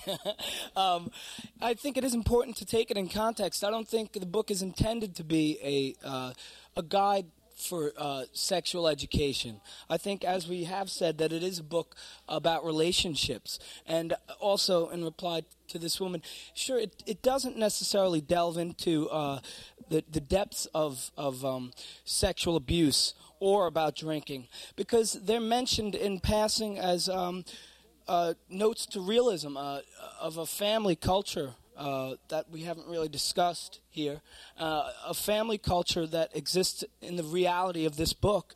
Um, I don't think they're they're brought up as topics to be discussed or um, educate a child on. Um, I- the grandmother, a fictional character in a book, yes.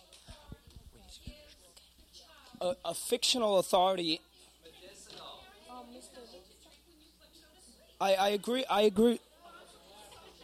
She may not be a responsible uh, grandmother, but she's a fictional character in a book.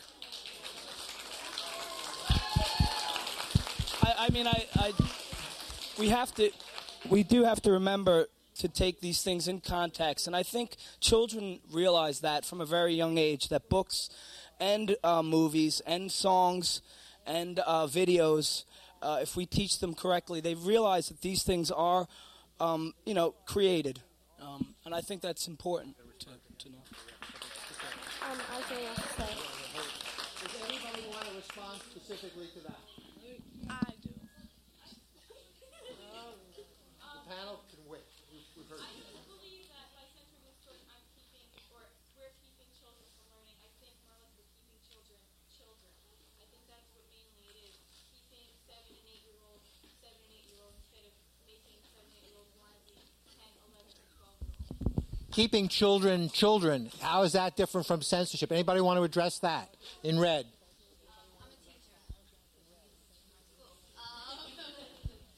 I am constantly confronted by parents. Bring him down. Even if a book Tell him to come is down. suppressing, why are you giving this to my child? The world is suppressing enough.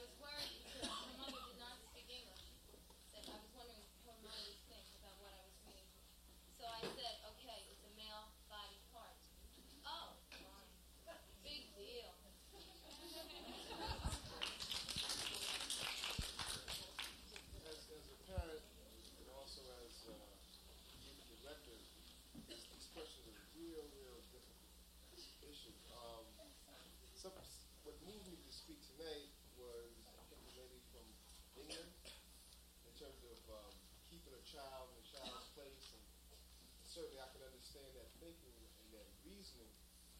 But I think a part of parenting is to prepare our children for the world, the real world in which they live.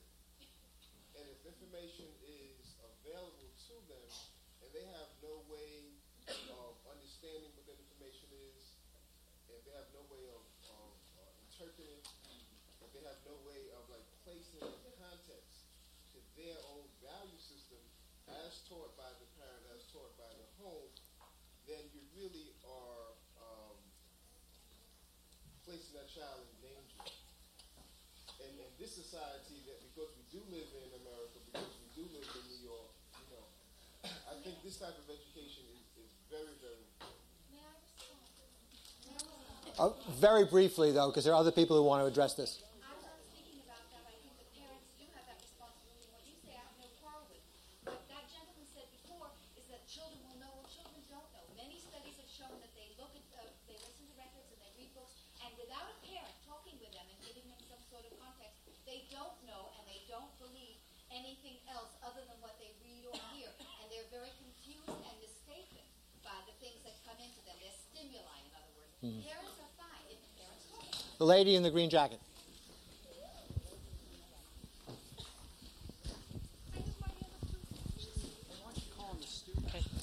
I, I was I was the Norma Klein's editor for this book in 1973, and I published it in 1974. So you know how I feel about the book. The thing I wanted to talk about is the danger of censorship. You should all remember that once you censor one book, you open up the whole area of censorship.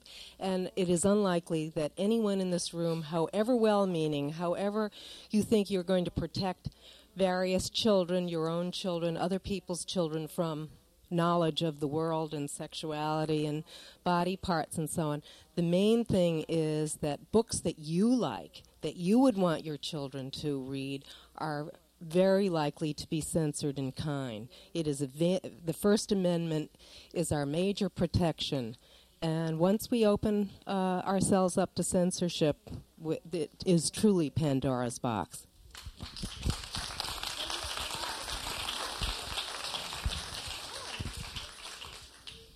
Well, people are saying that these issues um, aren't. Kids don't know about these things and they shouldn't know, and they can learn about them when they're older. But seven year olds already know about the issue of sex and male and female body parts. So, do we want small children to learn about these things from their friends who may not really know the truth, or from books and their teachers and their parents who can, you know, tell them the truth and give them facts so that they aren't confused anymore? I mean, kids do know about these things. They don't, I mean, they're not as, maybe they shouldn't know as much as they do, but they already know it, so shouldn't they have the truth? Thank you very much. I think we're going to return to our panel now. Uh, if you recall, these are the people who are going to make the decision. Uh, are our mics on? Yes. Good. Um, we are going to, you, you guys have to say something before we go ahead. Adriana. Hello? Oh, it's on? Oh, Yes. yeah. Okay. Um, I think a lot of the adults here are speaking for themselves. I don't think they're asking us what we want. We're the ones who are going to go into the world, not them.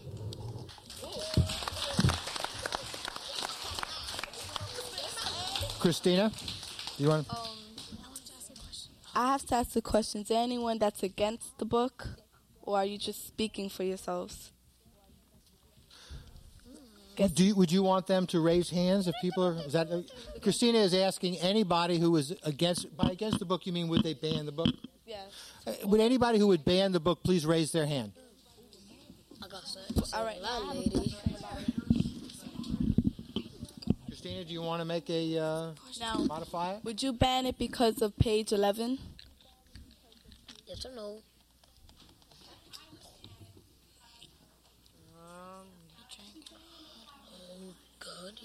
But you would ban it because you wouldn't want your child reading it? But that's your opinion.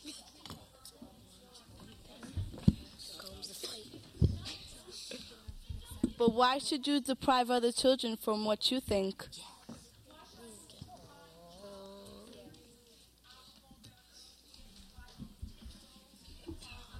But the story wasn't really about alcohol.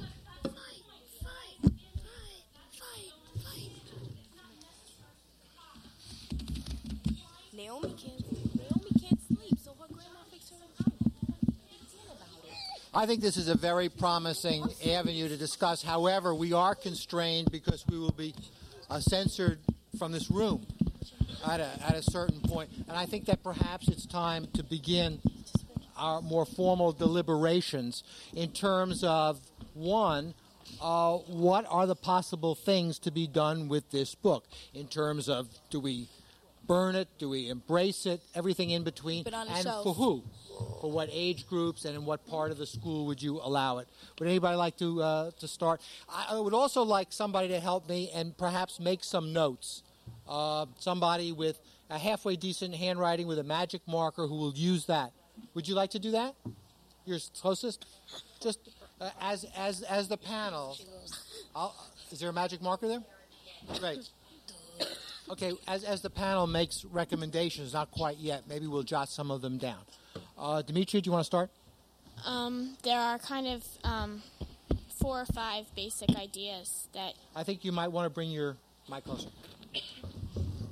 there are really four or five basic ideas that um, that we could vote on, and one of them is to keep the book on the shelf, and another one is to take it off the shelf, and another one is to um, to limit it to certain ages in classrooms and libraries, and um, I know I just feel that if you're gonna um, if you're gonna limit it, then you can't you can't you can just I mean because so far the parents and everybody else who has objected to this book has only objected to basically two parts. All right, Dimitri, let, let's open that up. I mean, you said on the shelf, off the shelf, and limited to uh, specific age groups. Is there is there anything else we could do with this book? Yeah. Yeah, yeah. Romaine. You can you can make it mandatory reading or you can um, make it optional reading. Uh huh. Adriana.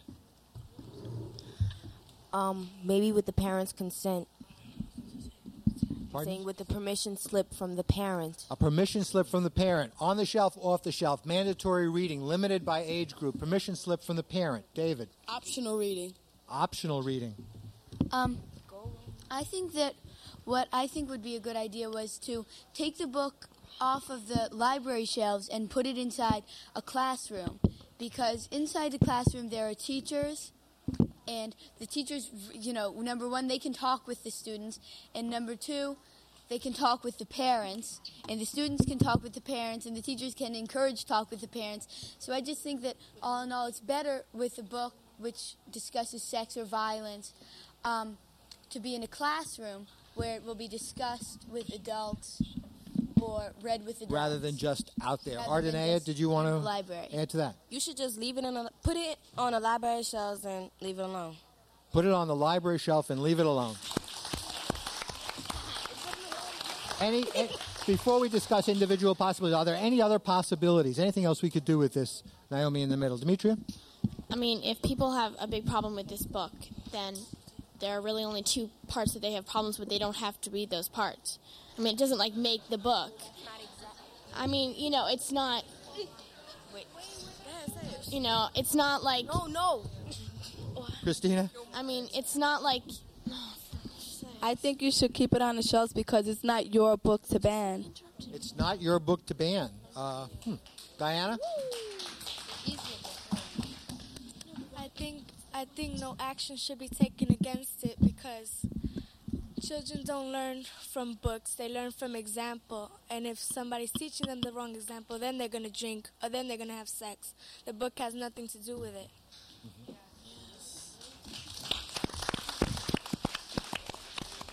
Any other thoughts or comments on this uh, before we talk about individual? Um, she said that. She said, um, what's her Dimitri, Demetria? Uh, Demetria. Um, she, you said that um, that they don't have to read those books. Are you saying that they should rip those pages out? No, I'm saying that like if people, I mean, there are. It's really just two or three pages of that book, and I mean, I don't have a problem with any of it. But if people really have such a big problem with it, it doesn't mean that they. I mean, the whole the the whole story is a great story, and if they have such a big problem with those pages, then not saying to rip it out, just they can read it over themselves, and if they don't feel that their children should read that area of the book, then they don't. They, then they can tell their children not to read those pages. But I mean, that's kind of difficult because, you know, right away when your parent tells you don't do something, I mean, that's going to make you more prone to do it. Exactly. I mean, that's what I'm saying. I don't.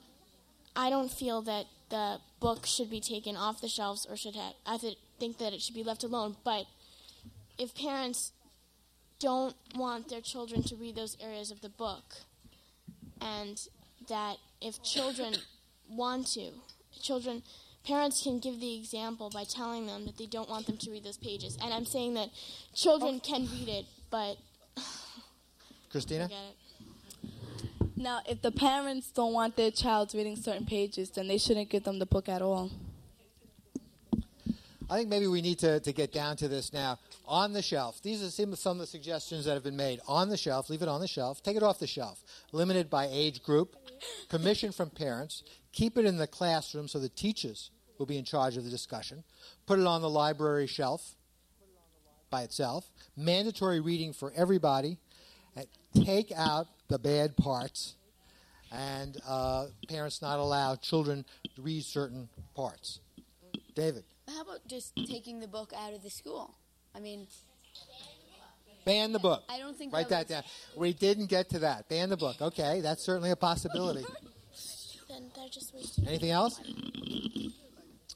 Okay. Uh, do you guys want to think for a minute of, of what you want to be done with this book? Huh? You know what you want. Do you guys know? Huh? Please. Okay. If if you're gonna take out one part of the book, then you might as well just not give them the book because if you take away one part, it doesn't. That's like that part belongs in the book. If you take it away, then it's not a book. Why should they have to take a piece away? David? Um, I think either Christina or Diana made a comment that children learn by example and not by reading. Um, I disagree. I think that reading, people, children do learn a lot from reading, and I don't think that just by example do children learn. Adriana? Um, to what David said, that you don't learn from examples. I mean, I know you. I, I agree with Diana because I mean when I was um you know when I was like ten or something I used to read the Sweet Valley Twins. And you know Jessica and Elizabeth used to go to the mall or something like that. But you don't see me doing that. You know they may have had boyfriends but you don't see me doing that you know. I mean I think with Diana right what you see it depends on your environment. What you see around you that's what you learn from. Um, I. You're mistaken about what I said. I did not say that you don't learn from example. I think the children do. But you said you disagreed with Diana. Yes, I do. I think the children learn from both books and example. I started trouble. Make up your mind. Okay. Um. if people are gonna, Make up your mind. if people are gonna ban the books, I think that some people just like t- put them in their library purposely so that they can ban them. Like to make. Why don't you just leave the book on the shelf? If you don't like it, then just walk away But- from it. no, wait, wait, but wait, what was she? What were you saying? I mean, if people, when people sometimes, um, I think that some librarians, if or the advisors to to order the book for their library, if they don't like it, I feel that sometimes they'll order it just so that they can make an issue to ban it.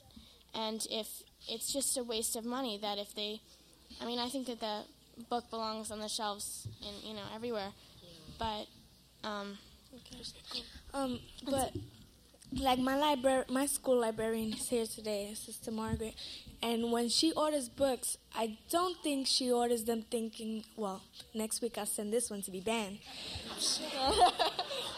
I'm not saying that people like. I mean, I'm just assuming because you know, because I mean, you know, in school we we saw a couple we ca- we saw a film, and um, about it's called the day they came to arrest, Arrest the the book. Book. Yeah, you know, and um, in the end, you know, they had the principal and everything, how he was taking off all the books from the shelves. And I'm just saying that um, I think that some, I'm not saying that, you know, your librarian did that or anything. I'm just saying. No, but you said one librarian. I think we're beginning to sound like a school board. so maybe it's time for us to vote. And maybe the way to do it would be, since we, we don't really have to, to solve it, is what, what's your name? You've done a terrific job. Cynthia, could you turn that so that everybody on the panel can, can see what you've written?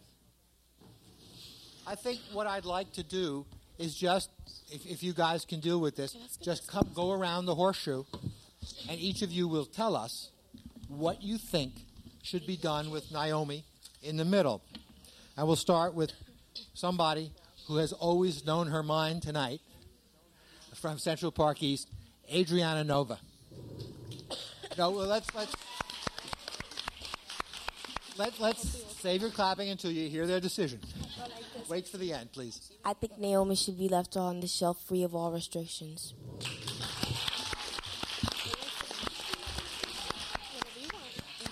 Ardenea Morgan.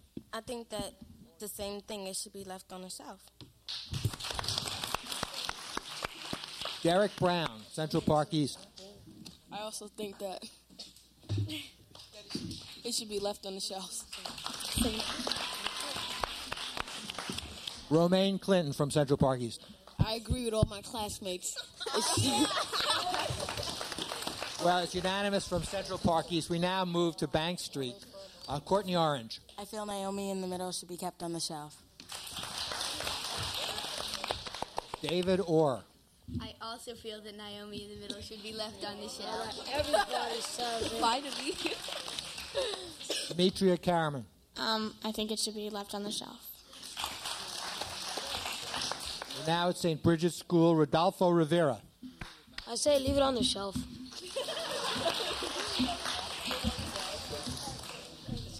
Diana Delgado. Leave it on the shelf. There's nothing wrong with it. Christina Funes. Funes. I think it should be left on the shelf.